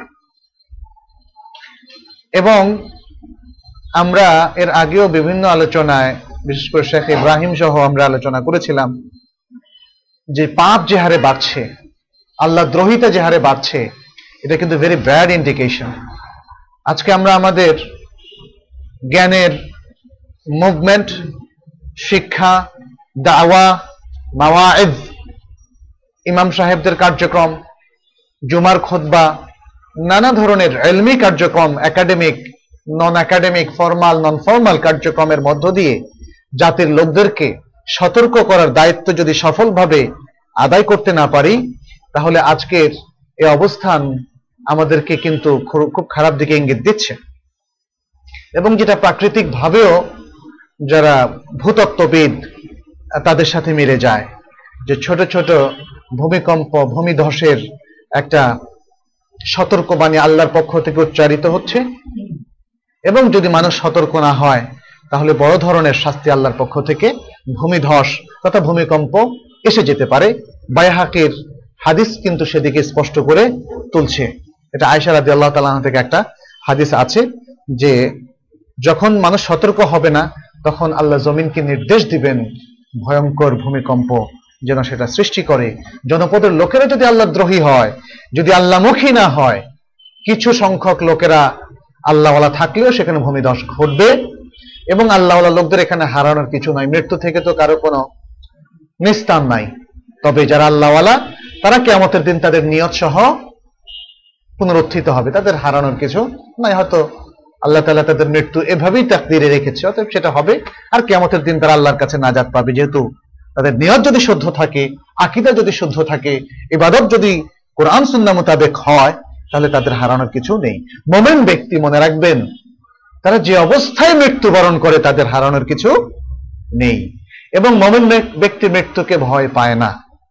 মৃত্যু যখনই আসুক, আমাদের অথবা আমাদের ওয়ারিসদের অথবা আমাদের মুসলিম ভাইদের আফসোসের কোনো কারণ নেই। কারণ এটা আল্লাহর পক্ষ থেকে তাকদির, মোকাদ্দার। আমরা মৃত্যুতে কখনো ব্যথিত হই না। স্বাভাবিক হয়তো একটু মনে ব্যথা লাগে, যেটা ফিজিক্যাল একটা বিষয়। কিন্তু মোমেনের ইমান কখনো কমে না। মৃত্যুতে তারা বিচলিত হয় না। এবং তাতে তাদের কোনো ক্ষতি হয় না। তো আজকে এই পর্যন্তই আমরা রাখছি। কনক্লুশন এতটুকুই বলব যে বাদ্যযন্ত্র, গান, বাজনা এবং সঙ্গীতের ব্যবহার হারাম হওয়ার বিষয়ে আমরা যে দলিলগুলো পেলাম এবং ওলামাদের মেইন স্ট্রিমের ওলামাদের যে ইজমা কনসেনসাস ওপিনিয়নটা আমরা পেলাম, তাতে আমার বিশ্বাস যে আমরা সবাই কনভিন্সড যেটি হারাম। অতএব এবং এটা ফিজিক্যালিও আমাদের জন্য ক্ষতিকারক। ফলে আমরা আমাদের এই জাতির লোকদেরকে, আমাদের পরিবারভুক্ত যারা এখনও সঙ্গীতের ভক্ত, তাদেরকে সাবধান করার দায়িত্ব কিন্তু আমাদের এসে গেল এবং তাদেরকে সতর্কতা আরোপ করা, সতর্ক করা। পাশাপাশি আমাদের পক্ষে যদি সম্ভব হয় এ ধরনের কার্যক্রম বন্ধ করা সেটি আমাদের দায়িত্বের মধ্যে এসে গেল। আল্লাহ আপনাদের আমাদের সবাইকে তৌফিক দান করুন। ওসাল্লাহু ওসাল্লাম আলা সৈয়দনা মুহাম্মদ ওয়া আলা আলিহি ওয়া আসহাবিহি আজমাইন। অনেক কটা প্রশ্ন আসছে হাতে আর নতুন কোনো প্রশ্ন নেব না আমরা। এগুলো পারি কিনা আমরা দেখি। আলহামদুলিল্লাহ ওয়াসসালাতু ওয়াসসালামু আলা রাসূলিল্লাহ ওয়া আলা আলিহি আজমাইন। আমার এক বন্ধু প্রশ্ন করেছে চার মাযহাবি হক তাহলে যে কোনো এক মাযহাব অনুসরণ করলে সমস্যা কি? এই কথাটা শুদ্ধ নয়। চার মাযহাবি হক, অর্থাৎ প্রত্যেকটা ইন্ডিভিজুয়াল মাযহাব, একদম প্রত্যেকটা মাসালার মধ্যে হক, এটা কোনো মাযহাবের আলেমই আসলে দাবি করেননি। এক একটা মাঝহাব যদি হক হয়, তাহলে এই মাঝহাবের মধ্যে আবার এত ইখতলাফ কেন? প্রত্যেকটা মাঝহাবের মধ্যে আপনি দেখবেন যে ইখতলাফ রয়েছে। আর এ কথা শুনে গিয়ে আমাদের এখান থেকে বের হয়ে যায়, যদি বলেন যে চার মাঝহাবই বাতিল। এটাও আরেকটা এক্সট্রিম কথা। দুটো দুই প্রান্তিক সীমানায়। চার মাঝহাবি হক, এটা একটা এক্সট্রিম কথা। চার মাঝহাবি বাতিল, এটাও আরেকটা এক্সট্রিম কথা। তাহলে বিষয়টা কীভাবে আমাদের ব্যাখ্যা করা উচিত? মাযহাব এটা কোনো দল নয়। যদি কেউ দল মানিয়ে, বানিয়ে থাকেন, এটা ভুল। মাযহাব মানে হচ্ছে ওপিনিয়ন মাযহাব মানে হচ্ছে ওপিনিয়ন এজন্য মাযহাবের ফেকাগুলোর মধ্যে বলছে হাদা হুয়াল মাযহাব। আসলে এটা কি? এটা হচ্ছে ইজতিহাদ। উলামারা কোরআন সুন্নাহ এবং ইজতিহাদের আলোকে যে ফতোয়া দিয়েছেন সেই ফতোয়াটাকে বলেছেন হাদা হুয়াল মাযহাব। তাহলে এটা তো কোনো রাজনৈতিক পার্টি নয়। এটা কোনো ধর্মীয় পার্টিও নয়। এটা কোনো সেক্টও নয়। এই শেপগুলো মানুষ আরোপ করেছে। হয় মাঝহাবের পক্ষের লোকেরা আরোপ করেছে অথবা মাঝহাবের বিরুদ্ধের লোকেরা আরোপ করেছে। মাঝহাবকে আমরা কোন পক্ষের দৃষ্টিভঙ্গিতে না দেখে আমরা দেখব এটা শুধু ওলামাদের ফাতোয়া এবং অপিনিয়ন ওলামাদের প্রত্যেকটা ফাতোয়া এবং অপিনিয়ন এটার উপর নাজার, নাজারে ফানি সার্চ এবং রিসার্চ করার পরবর্তী আলেম এবং সিকার অফ নলেজ স্কলারদের অধিকার আছে। কোন একজন ব্যক্তি, তিনি যত পুরনোই আলেম হন অথবা আজকের যুগের খুব মহাক্ষিক আলেম হন তিনি কখনো বলে যেতে পারবেন না, আমি রিসার্চ করেছি। এই রিসার্চের উপর কেউ হাত দিতে পারবে না। আসলে কোনো মহাক্ষিক আলেম এই দাবি কখনো করেননি আর তার এই রিসার্চকে বেস করে কোনো ইসলামিক দল গড়ে উঠতে পারে না। অতএব, আমাদের আসুন, আমরা কমন ম্যাথারোলজিতে একমত হই। এখানে মাঝহাবের পক্ষের বিপক্ষের কোনো কথা না। কথা হচ্ছে, ইসলামকে অ্যাকিউরেটলি সঠিকভাবে, যথাযথভাবে অনুসরণ করা। তথা ইসলামের দলিলকে সঠিকভাবে অনুসরণ করা। ওলামাদের ইজতেহাদগুলো আমাদের জন্য সম্পদ। আমরা পজিটিভলি সেটা সেগুলোকে দেখি। কিন্তু ওলামারা কেউ রাসুল সাল্লাহ সাল্লামের পরবর্তী নবী ছিলেন না। তারা রাসুল সাল্লাহ সাল্লামের সন্ন্যার ধারক এবং বাহক ছিলেন। সেভাবেই তাদেরকে নিতে হবে। এই ধারক এবং বাহকরা তাদের অনেক কথায় সঠিক কথা উপস্থাপন করতে পেরেছেন। কোরআন সন্নাকে সঠিকভাবে তুলে ধরতে পেরেছেন এবং অনেক ক্ষেত্রে তারা ব্যর্থ হয়েছেন। আমাদের কাছে যখন প্রমাণিত হবে, পৃথিবীর যে মাঝহের ব্যক্তি হন না কেন তিনি, তার কথাটা সঠিক। আমরা সেটা গ্রহণ করব। আমাদের কাছে যখন প্রমাণিত হবে, তার কথাটা সঠিক নয়। তিনি যদি আমার পরম শ্রদ্ধাভাজন ব্যক্তি হন, অথবা স্কলার অব দ্য উম্মাহ ইমাম ইবনে তাইমিয়াও হয়।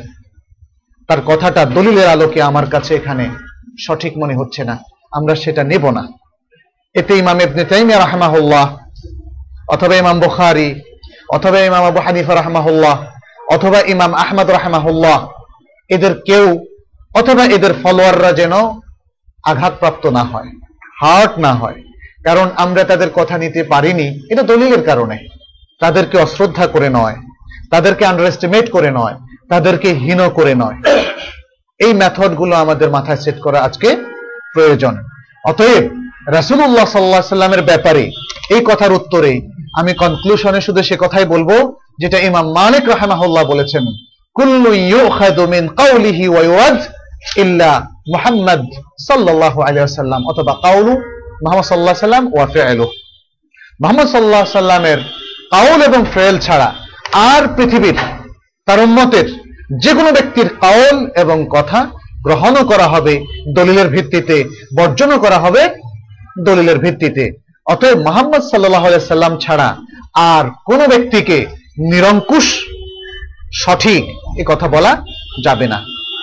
আবার আমার এই কথাটাকে কেউ ভাববেন না যে আমি সাহাবাদের বিরুদ্ধে বলেছি। না, সাহাবারা আমাদের কাছে আদর্শ।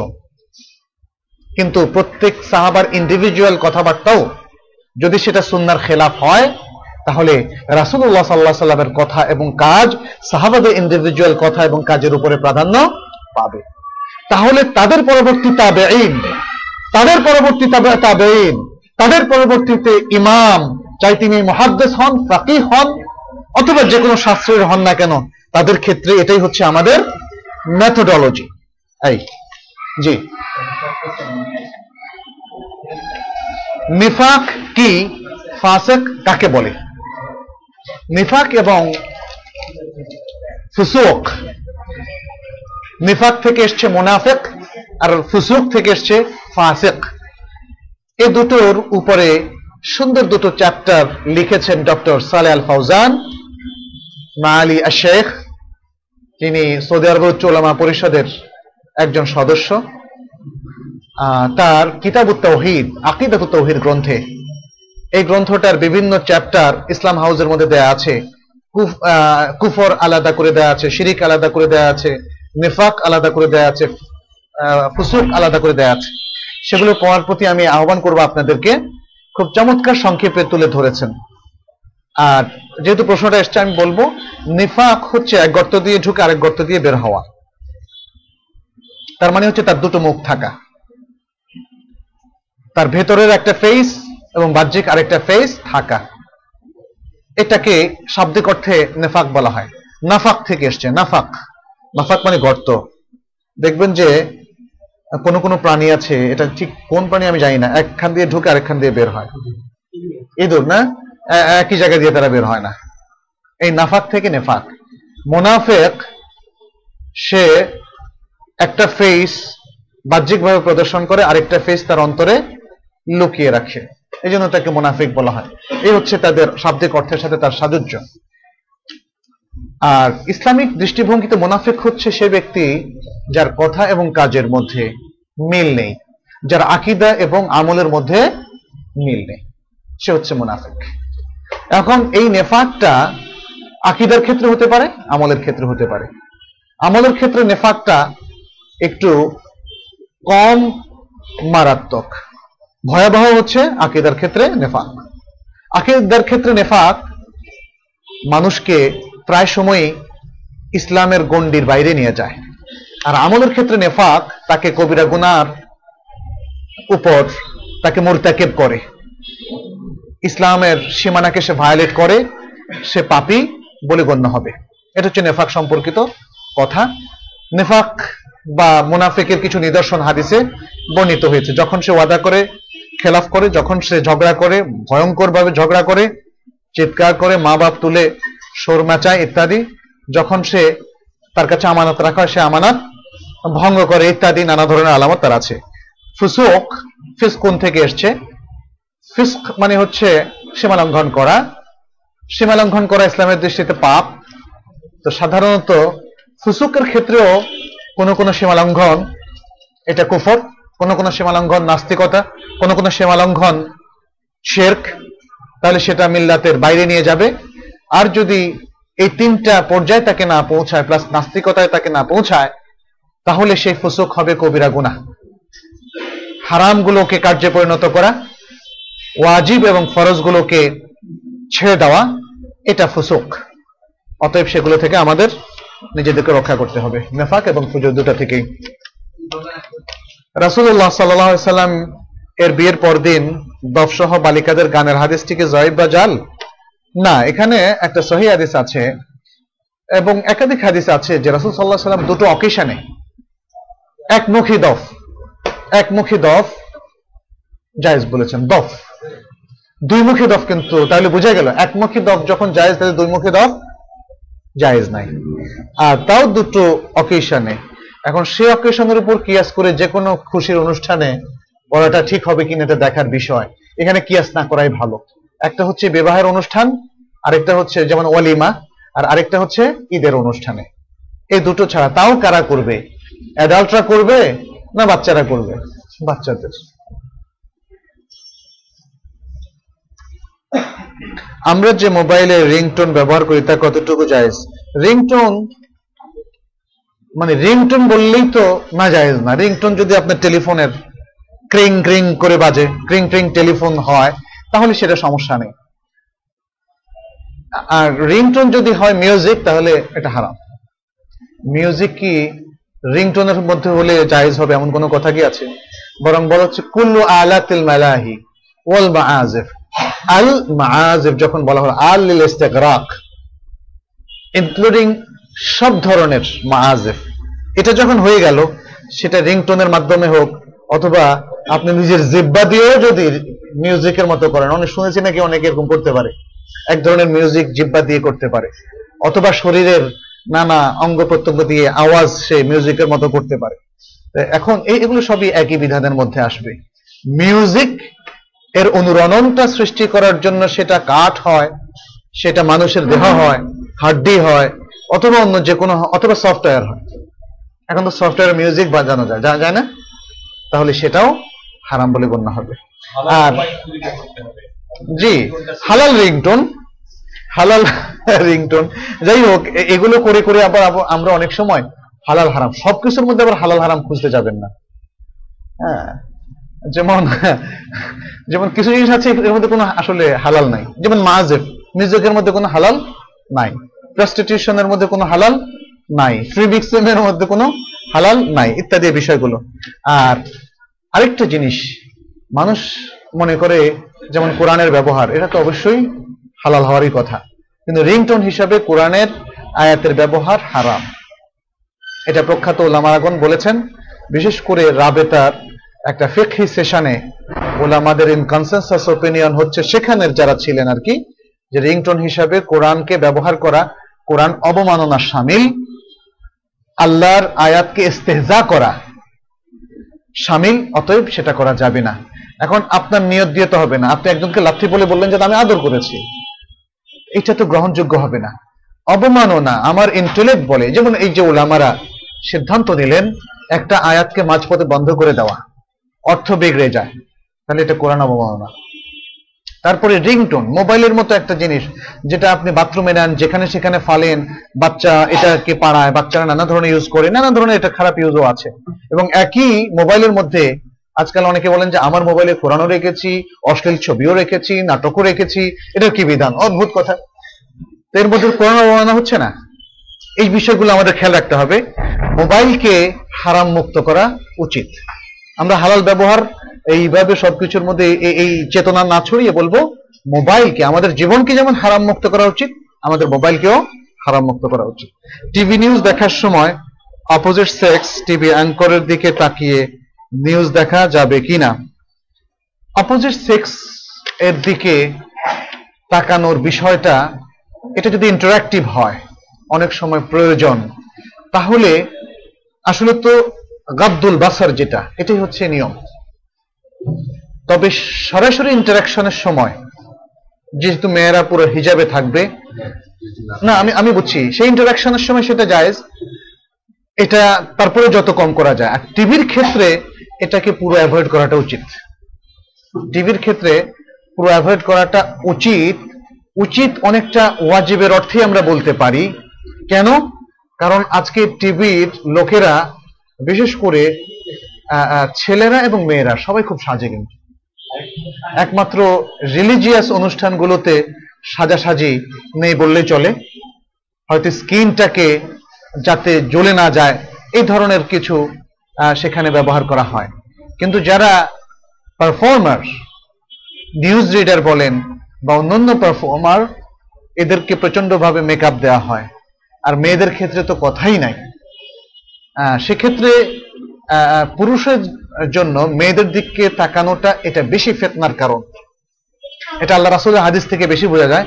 তিনি বলেছেন, এই জাতির পুরুষদের জন্য মেয়েদের চাইতে বড় ফেতনা তিনি সৃষ্টি করেননি। আর মেয়েরা যেভাবে নিজেদেরকে আজকাল পুরুষদের কাছে পণ্য হিসাবে নিবেদন করছে, তাতে ভালো পুরুষদের মনেও নানা ধরনের দুর্বলতা দেখা দিতে পারে। খারাপ ইচ্ছা জেগে উঠতে পারে। এবং সেজন্যে সুরা নূরের মধ্যে আল্লাহ তালা স্বয়ং মেয়েদেরকে পরপুরুষের সাথে ইভেন আত্মীয় স্বজন হোক অফিসিয়াল কাজে হোক, জরুরি কাজে হোক, কোমল ভাষায় কথা বলতে নিষেধ করেছেন। আবার কর্কশ ভাষায় বলতে বলেননি। উনি স্বাভাবিকভাবে বলবেন যাতে কোনো পুরুষ তার প্রতি, ইস, ওনার কথাটা যদি আরেকটু শুনতাম, এরকম যেন না হয়। কথাটা খুব ভালো লাগে। এরকম যেন তাদের মধ্যে চেতনা না আসে। এটা খুব সিরিয়াসলি ভাবা উচিত। আমি আমার ওয়াইফকেও বলে দিয়েছি যে কথাটার মধ্যে কোনো ধরনের মানে যেমন খুব স্বাভাবিকের চেয়ে বেশি কর্কশ হওয়া উচিত না, আবার কোন ধরনের দুর্বল চিত্তের পুরুষরা যেন কোনো আকর্ষণ ফিল না করে, সেভাবে কথাটা হওয়া উচিত। তাহলে এটা হচ্ছে কোরআনের আয়াতের ট্রিটমেন্ট তাহলে আবার বলেছে, জুতা সশব্দে যেন ঠক ঠক করে চলা না হয়। তাহলে বুঝেন যে সেই আয়াত কি বলছে? এই প্রশ্নটা যদি সেই আয়াতগুলোর সামনে ফেলি, তাহলে কি সুন্দর মেয়েদেরকে চোখ তুলে তাকানো, এটা কি জায়েজ হবে? কখনোই জায়েজ হবে না।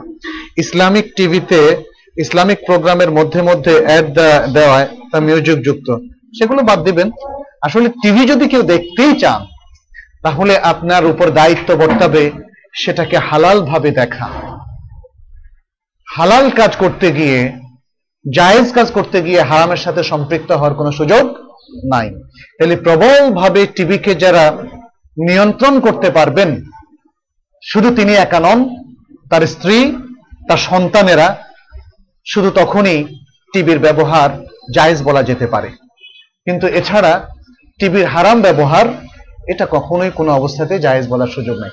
আচ্ছা একটা অ্যানাউন্সমেন্ট অনেকে চলে যাচ্ছেন সেই জন্য এপ্রিল মাসের এক তারিখ থেকে আমাদের নতুন ঠিকানায় প্রোগ্রামগুলো হবে। সেই ঠিকানাটা নোটিশ বোর্ডে টানায় দেওয়া আছে, বাইরেও টানায় দেওয়া আছে, দেখে যাবেন আপনারা। এই মাসটাই শেষ আমাদের এখানে, আমরা এই মাসটা ছেড়ে দেব আপনি দেন একটা জোগাড় করে নিচ্ছি আমরা। বর্তমানে বাদ্যযন্ত্রের ব্যবহারবিহীন একটি ইসলামী সঙ্গীতের ধারার চর্চা দেখা যাচ্ছে, একে নাসিদ বলা হয়। এ ব্যাপারে জমহুর ওলামাদের মত কি? আপনার ব্যক্তিগত মতটি কি হালাল? জমহুর ওলামাদের মধ্যে, জমহুরকে দুই ভাগ করা যায় এখানে। আগের জমহুর আর এখনকার জমহুর। আগের জমহুররা কিন্তু এটাকে তারা অপছন্দ করতেন। নাসিদ যদি বলি, বাদ্যযন্ত্রহীন কবিতার আবৃত্তি অথবা গানের আবৃত্তি, তাহলে এটা হারাম হওয়ার কোনো দলিল কিন্তু নাই। এটা মাহাজেফের মধ্যে পড়ে না। অ্যাকসেপ্ট সুরকে যখন এত উচ্চ উচ্চ সঙ্গীতের মতো করে এটাকে আপনি যখন বাজনার আকারে পেশ করবেন, তখন সেটা মাহাজেফের মধ্যে পড়বে। কিন্তু এটা যখন স্বাভাবিক আবৃত্তি এর মধ্যে থাকবে, তখন এটা হারাম হওয়ার কোনো দলিল নাই। তারপরেও আগের সালাবদের অধিকাংশ, যেহেতু তারা ছিলেন একান্ত আল্লামুখী, তারা ছিলেন তাকওয়ার আদর্শের মধ্যে ভরপুর, তারা ছিলেন মানে দুনিয়ার সমস্ত কর্মকাণ্ডকে তারা দিনমুখী করে ফেলেছিলেন। ফলে যে কোনো একটা কাজকে তারা বেহুদা মনে করতেন। এই জন্য তাদের মধ্যে আমরা ইভেন গল্প শোনা, গল্প বলা কোনো ধরনের আবৃত্তি করা, এগুলো তারা অপছন্দ করতেন। এটা ছিল কমন ফেনোমেনা তখনকার। এই জন্য আমি বলছি, আগের ওলামাদের মধ্যে অধিকাংশ যে কোনো আবৃত্তিকেও তারা পছন্দ করতেন না। যদিও রাসুল সাল্লাহ সাল্লামের সাহাবাদের মধ্যে অনেকে কবি ছিলেন লাবিদ ছিলেন, হাসান বিন সাবেদ ছিলেন, এবং তারা কখনো কখনো কবিতা আবৃত্তি করেছেন রাসুল সাল্লাহ সাল্লামের সামনে, এবং রাসুল সাল্লাহ সাল্লামও সাজা কবিতা আবৃত্তির ঢঙে তার কিছু কিছু এবারত হাদিসের মধ্যে পাওয়া যায়। সেগুলোকে যদি আমরা দলিল হিসাবে পেশ করি, তাহলে এতটুকু বলব যেটা নিষিদ্ধ হওয়ার প্রমাণ নাই, তবে এটাকে এটা নিয়ে জীবনের শয়নে, স্বপনে স্বপ্ন একজন গায়ক হওয়া, আবৃত্তিকার হওয়া, সেটার অনুপ্রেরণা আমরা এখানে পাই না। আর আগের ওলামাদের টেন্ডেন্সি ছিল যে পৃথিবীতে দিনকেই আমরা মেনে চলবো। দিনই ধ্যান ধারণা স্পিরিট আমাদের মধ্যে থাকবে, সমাজের মধ্যে থাকবে, রাষ্ট্রের মধ্যে থাকবে, দুনিয়ার মধ্যে থাকবে। ফলে তারা এই বেহুদা কাজগুলোকে অপছন্দ করতেন। কিন্তু কালক্রমে আজকে ওলামাদের মধ্যে তারা দেখছেন যে এখানে এত বেশি খারাপের প্রচলন। সেখানে যেগুলো একদম সম্পূর্ণ হারাম এরকম দলিল। এগুলো বাদ দিয়ে হারাম হওয়ার দলিল নেই। এই জিনিসগুলোকেও হারাম এই জাতি সবার কাছে আসলে তাদেরকে হয়তো নিষেধ করা যাবে না। বিকল্প কিছু তাদের হয়তো দেওয়ার দরকার। আর অনেক সময় যেমন কবিতা আবৃত্তি অথবা শুধু গান সাধারণ সুরে যদি এই গানগুলোর একটা আবেদনও আছে এজন্য আলেমদের আহ, একটা বড় শ্রেণি এগুলোকে হালাল বলেন। আর আমার ব্যক্তিগত অভিমতের ক্ষেত্রে আমি বলব যে যে কোনো আমল এর ক্ষেত্রে যদি হারাম হওয়ার স্পষ্ট দলিল না থাকে, তাহলে আমরা হয়তো বলতে পারব এটা না করাই উত্তম, কারণ এর যদি কনসিকুয়েন্সে কোনো খারাপ কিছু থাকে। বাট এটাকে হারাম বলার সুযোগ নাই। অতএব কবিতা আবৃত্তি যদি সেটা শালীন হয়, যদি তার মধ্যে শিরিক না থাকে, বেদাত না থাকে, কুফর না থাকে, অথবা খারাপের দিকে, পাপের দিকে কোনো ইন্ডিকেশন না থাকে, পাপের কোনো মেইনস বা দরিয়া সেটা না হয় সুরটাও যদি সেটা না হয় তাহলে সেক্ষেত্রে এটার পারমিশন দেয়া যেতে পারে। নবীগণ কবরে সালাত পড়েন এবং রাসূল সাল্লাহ সাল্লামের কবরের পাশে গিয়ে সালাম দিলে তিনি শুনতে পান। এটা কি? নবীগণ কবরে সালাত পড়েন। মানে? ও নবীগণ নিজেদের কবরে সালাত পড়েন এবং রাসূল সাল্লাহ সাল্লামের কবরের পাশে সালাম দিলে তিনি শুনতে পান। এই হাদিসগুলো শুদ্ধ কিনা?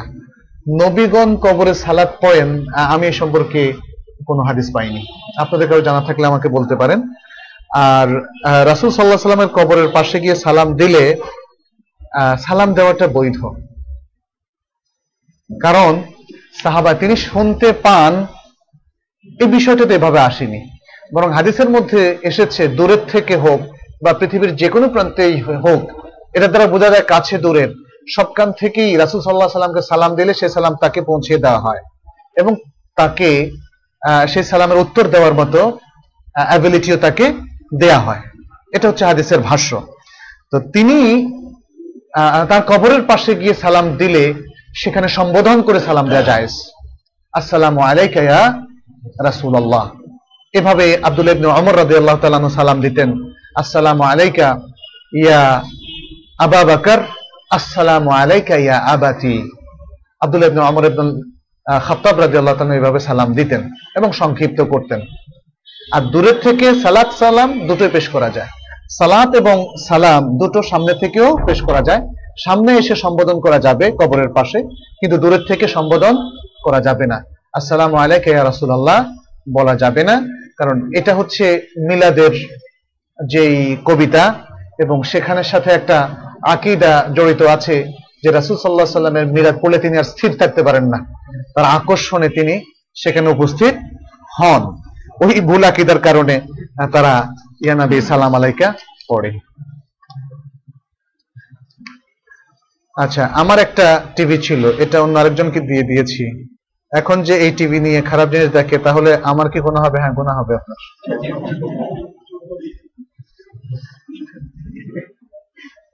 এ থেকে বাঁচার উপায় কি? এ থেকে আপনি ওটা নষ্ট করে ফেলবেন, যদি মনে করেন যে এটার রাফ ইউজ হবে। এটা এ সম্পর্কে সৌদি আরবের অনেক ওলামাদের ফতোয়া আছে। শেখ বিন ওসাইমিনও যেমন ডিশ অ্যান্টিনা আমাদের দেশে এসে দেখলাম যে ডিশ প্রোভাইডার সৌদি আরবে অনেকেই প্রত্যেকে ডিশ কিনে, সস্তা তো ডিশ কিনে। কিন্তু শেখ সালিবিন ওসাইমিনের ফতোয়া হচ্ছে, এই ডিশ জাহান নামে যাওয়ার পথকে উন্মুক্ত করে। এবং এই ডিশ কেউ যদি তবা করে, কারণ ডিশ মানে হচ্ছে খারাপ জিনিস দেখা। যারা ডিশ রাখে, দেখবেন যে তারা সবাই মানে সে যদি নিজেকেও বিচার করে, তাহলে সে খারাপ জিনিস দেখার জন্য আসলে ডিশ রাখে। তো সেক্ষেত্রে তিনি বলছেন তাহলে এখন একটা ডিশের দাম যদি পাঁচ হাজার রিয়াল হয়, কি করবে সে? টাকা কি আবার সে ফেরত নেবে কিনা? ফেরত দিবে কিনা? অথবা অন্য কাউকে গিফট করে দিবে কিনা? উনি বলছেন, এটাকে ভেঙে ফেলতে হবে। উনি বলছেন এটাকে ভেঙে ফেলতে হবে, কারণ এটার এইটা আবার আরেকজনকে দেওয়ার অর্থ, আরেকজনের কাছে বিক্রি করার অর্থ হচ্ছে তাকে সে কাজে উদ্বুদ্ধ করা, তার জন্য সে কাজকে সহজ করে দেওয়া। এই জন্য আমরাও বলব যে, যেটা আমি বলেছি, যে কোনো ইনস্ট্রুমেন্টের ব্যবহার হালাল পন্থায় না হলে, হারাম পন্থায় যতটুকু হবে, তার রেসপন্সিবিলিটি যতটুকু, পরিবারের অভিভাবকের উপর ততটুকু পাপ, বর্তাবে এবং বর্তাতেই থাকবে যতদিন পর্যন্ত সেই ইনস্ট্রুমেন্টের ব্যবহার হতে থাকবে। ইসলামিক অনুষ্ঠান সম্প্রচারে বিভিন্ন কোম্পানির অশ্লীল বিজ্ঞাপন জায়েজ কিনা? না, জায়েজ নেই। জায়েজ নাই। আচ্ছা কো এডুকেশনে শিক্ষকতা করা জায়েজ কিনা? এখন কার ক্ষেত্রে? এবং এই মানে এখানে কিছু বিষয় আছে। বাংলাদেশের পুরো চিত্রই এখন সেকুলারাইজড হয়ে গিয়েছে। এখানে সরকারি ব্যবস্থাপনায় মেয়েদের জন্য আলাদা কিছুই নাই। এটা একটা দিক। বেসরকারি ব্যবস্থাপনায় শতকরা নিরানব্বই পার্সেন্ট প্রতিষ্ঠানের মেয়েদের জন্য আলাদা ব্যবস্থাপনা নাই। আর মুসলমানদের কোনো পরিকল্পনাও নাই। মুসলমানদের যারা নেতা, আলেম ওলামা থেকে আরম্ভ করে যারা অনুসারী বা সাধারণ মুসলিম, কারও কোনো পরিকল্পনা নাই যে কীভাবে নারীদের ক্ষেত্র আলাদা করা যাবে। আর আমরা শুধু নারীদের জন্য চিন্তা করি, কিন্তু পুরুষদের জন্য চিন্তা করি না। পুরুষদেরও তো আলাদা ক্ষেত্র দরকার। এই জিনিসগুলো আমাদের গড়ে তুলতে হবে। তার আগ পর্যন্ত একটা ইন্টারিম পিরিয়ডে আমরা আছি। আমাদেরকে খেয়াল রাখতে হবে যেগুলো সম্পূর্ণ হারাম, সেটা যদি ইজিলি অ্যাভয়েড করা যায় অ্যাভয়েড করতে হবে। অ্যাভয়েড করাটা ওয়াজিব। আর যদি না যায়, জীবনযাত্রার ক্ষেত্রে জীবিকার তাকিদে, তখন চোখ নিচু করে থাকতে হবে। হারাম থেকে নিজেকে বাঁচানোর সর্বাত্মক কোশেষ আমাদেরকে করতে হবে। এটা হচ্ছে একটা কমন ম্যাথোডোলজি আর যদি আমরা এরকম কোনো প্রতিষ্ঠানে থাকি, আমার মন পীড়িত থাকতে হবে। আমি হারামের সাথে সংশ্লিষ্ট আছি। এরকম একটা মনোবেদনা আমাদের থাকা উচিত এবং সেখান থেকে বাঁচার আরও বেটার কোনো পরিবেশ পাওয়ার প্রচেষ্টা আমাদের মধ্যে থাকতে হবে। এই জিনিসগুলো যদি না থাকে, তাহলে বুঝতে হবে আসলে আমাদের ইমান প্রায় শূন্যের কোঠায় যাওয়ার পথে। এই মনোবেদনা না থাকার কারণেই আমরা বর্তমান সেকুলারাইজড ম্যানেজমেন্ট এবং সমাজ ব্যবস্থাপনায় আমরা অভ্যস্ত হয়ে যাচ্ছি এবং আমাদের ভাই বোন চাচা, চাচি, খালা, খালো, অনেক সময় বাবা মায়েরাও এমনভাবে ইনভলভ হয়ে যাচ্ছে সমস্ত হারামের মধ্যে, এরা এখন অবাক হয়। আমাদের এই কথাগুলো শুনে তারা বলে যে, আরে এটা তো খুব এক্সট্রিম কথা। কিন্তু আপনারা আমাকে বলেন, এই কথাগুলো কি এক্সট্রিম এক্সট্রিম জিনিসটাও এখন আসলে তুলনামূলক হয়ে গিয়েছে। যে এটা আসলে ইসলামের মৌলিক কথা। এটা কোনো এক্সট্রিম কথা না। আমাদের ইমানের, ইমান যদি তার অবস্থান মতো থাকে, তাহলে ইমান হারামকে কবুল করতে পারে না। একমাত্র একটা কায়দা আছে, সেটা হচ্ছে আবদরুরাত তবিহল মাহদুরাত। জরুরি অবস্থায় নিষিদ্ধ কাজ হালাল হয়। কিন্তু কতখানি হালাল হয়? তার সীমানাও শরীয়ত নির্ধারণ করে দিয়েছে। আর দরুরাত তোকাদ্দার ও বেকাদরিহা। দরুরাত ঠিক যে পরিমাণ কাজ করলে বা কার্যক্রম সম্পাদন করলে সেই জরুরাতটা আদায় হয়। ততটুকু পর্যন্ত জায়েজ। তার থেকে বেশিটা জায়েজ নেই। আফজারার ইউজাল। এই জরুরতের কারণে যে ক্ষতিটা আমাদের হয়ে যায় ওই ক্ষতিটা নিষিদ্ধ কাজ থেকে যতটুকু নিলে ওই ক্ষতিটা পুষিয়ে নেওয়া যায়, ততটুকু করা জায়েজ হবে। এর বাইরে জায়েজ হবে না। এগুলো হচ্ছে মূলনীতি যেগুলো আজকে সামাজিক প্রেক্ষাপটে আমরা দুর্বল ইমানের লোকেরা একটা অ্যাক্সেস ডোর হিসাবে ব্যবহার করতে পারি। কিন্তু অ্যাট দ্য সেম টাইম আমাদেরকে ইমান স্ট্রং করার কাজ করতে হবে এবং মুসলমানদের জন্য ইজি অ্যাক্সেসগুলো তৈরি করতে হবে। মুসলিম নারীদের জন্য আলাদা কর্মক্ষেত্র, ছেলেদের জন্য আলাদা কর্মক্ষেত্র ব্যাপকভাবে করতে হবে। বেসরকারি কর্মক্ষেত্র অনেকেই আমাদের, অনেকটাই আমাদের হাতে আছে। আমরা সেই সমস্ত কর্মক্ষেত্রগুলোকে সেকুলারাইজড দের আদলে না গঠন করে ইসলামিক ওয়েতে যদি গঠন করি, তাহলে হয়তো একটা দিন আসবে যেদিন আমরা পুরোপুরি এরকম কো এডুকেশন অথবা কো ওয়ার্ক থেকে নিজেদেরকে বাঁচাতে পারব। আল্লাহ আমাদের সবাইকে তৌফিক দান করুন, আমিন। ওসল্লাহ সাল্লাম আলা নবিয়ানা মুহাম্মদ ওয়া আলা আলিহি ওয়া সাহবিহি আজমাইন। সুবহানাকাল্লাহুম্মা ওয়া বিহামদিকা আশহাদু আল্লা ইলাহা ইল্লা আনতা আস্তাগফিরুকা ওয়া আতুবু ইলাইক।